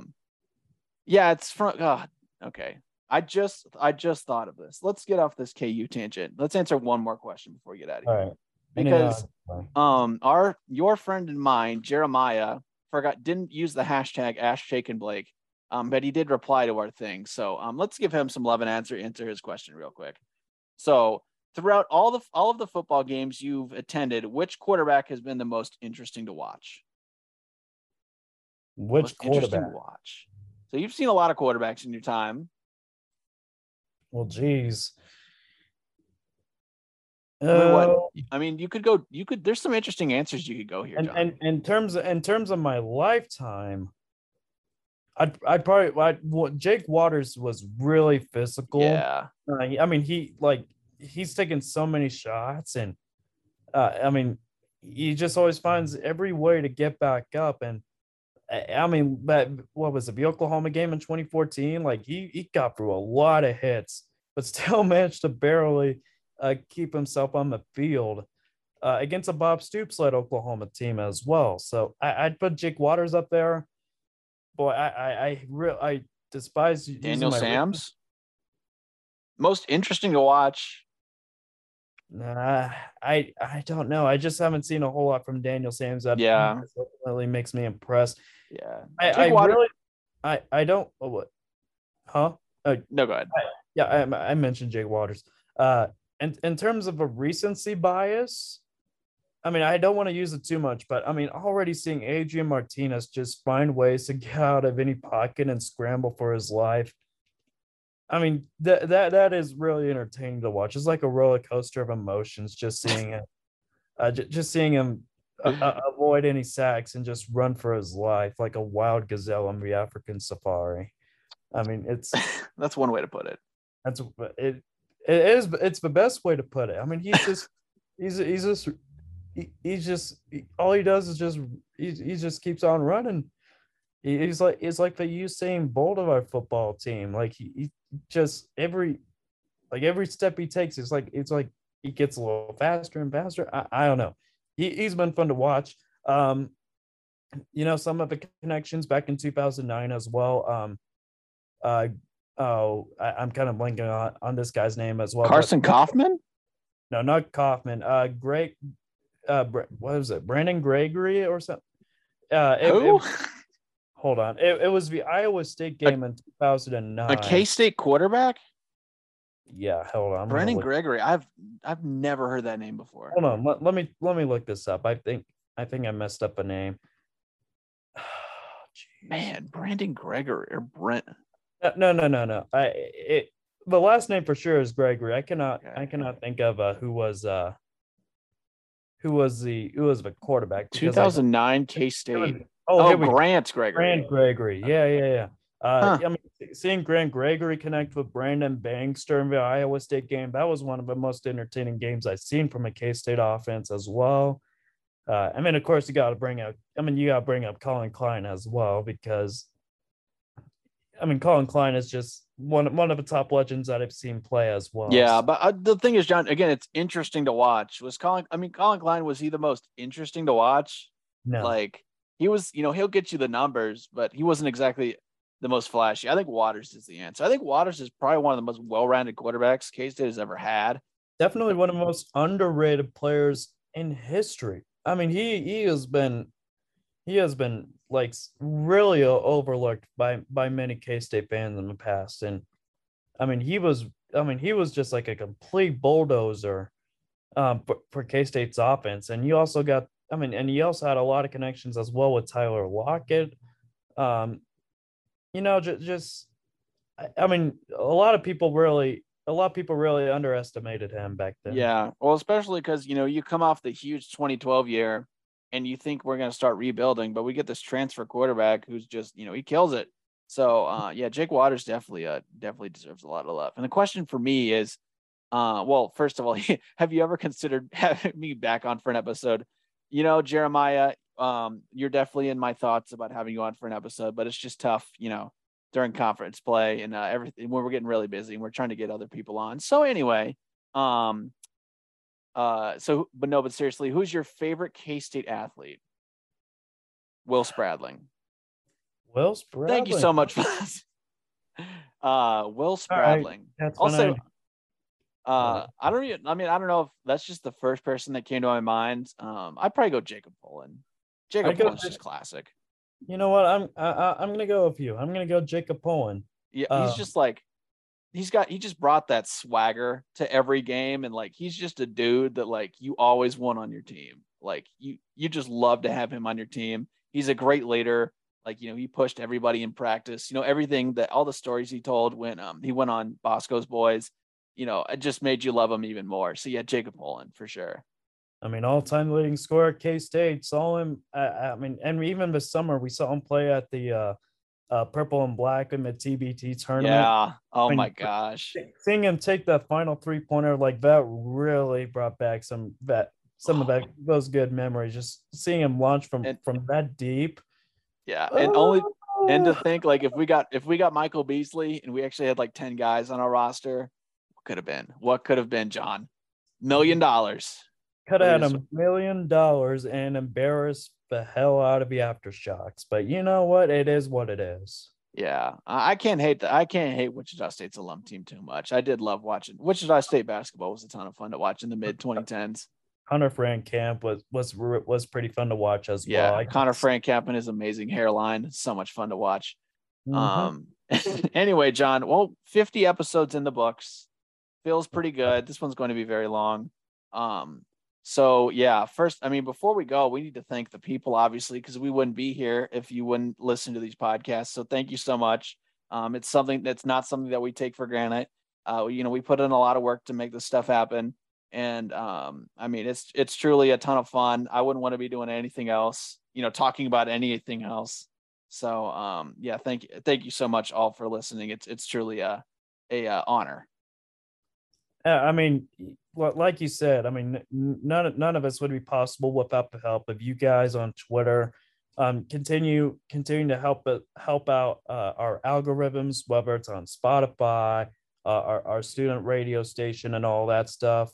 Um, it, it I, none of none of us would have been possible. And and you know, Blake, I I think you I I thank you for not only adding me onto the show um, at a time where I was really looking into getting more into sports broadcasting, but um, but the way you carry the show as well. I mean, this this man, this man, I, I can't say more more enough. He puts his heart and soul into into all these and into all the audio editing. I mean, it's just absolutely incredible, Blake. Yeah, you, you did not deserve, I mean, you, you you you do not have like enough credit for what you do, and um, I can I cannot thank thank you for uh add, adding me on uh adding me on, onto your show uh this uh man last year as well. Yeah, of course. I mean, this show would be nowhere near where it would be right now if it weren't for you, Jon. So um, I, I, think I got pretty lucky just finding some random guy who said he was interested in doing a, a radio show. So uh, I think it's all it's all worked out pretty well.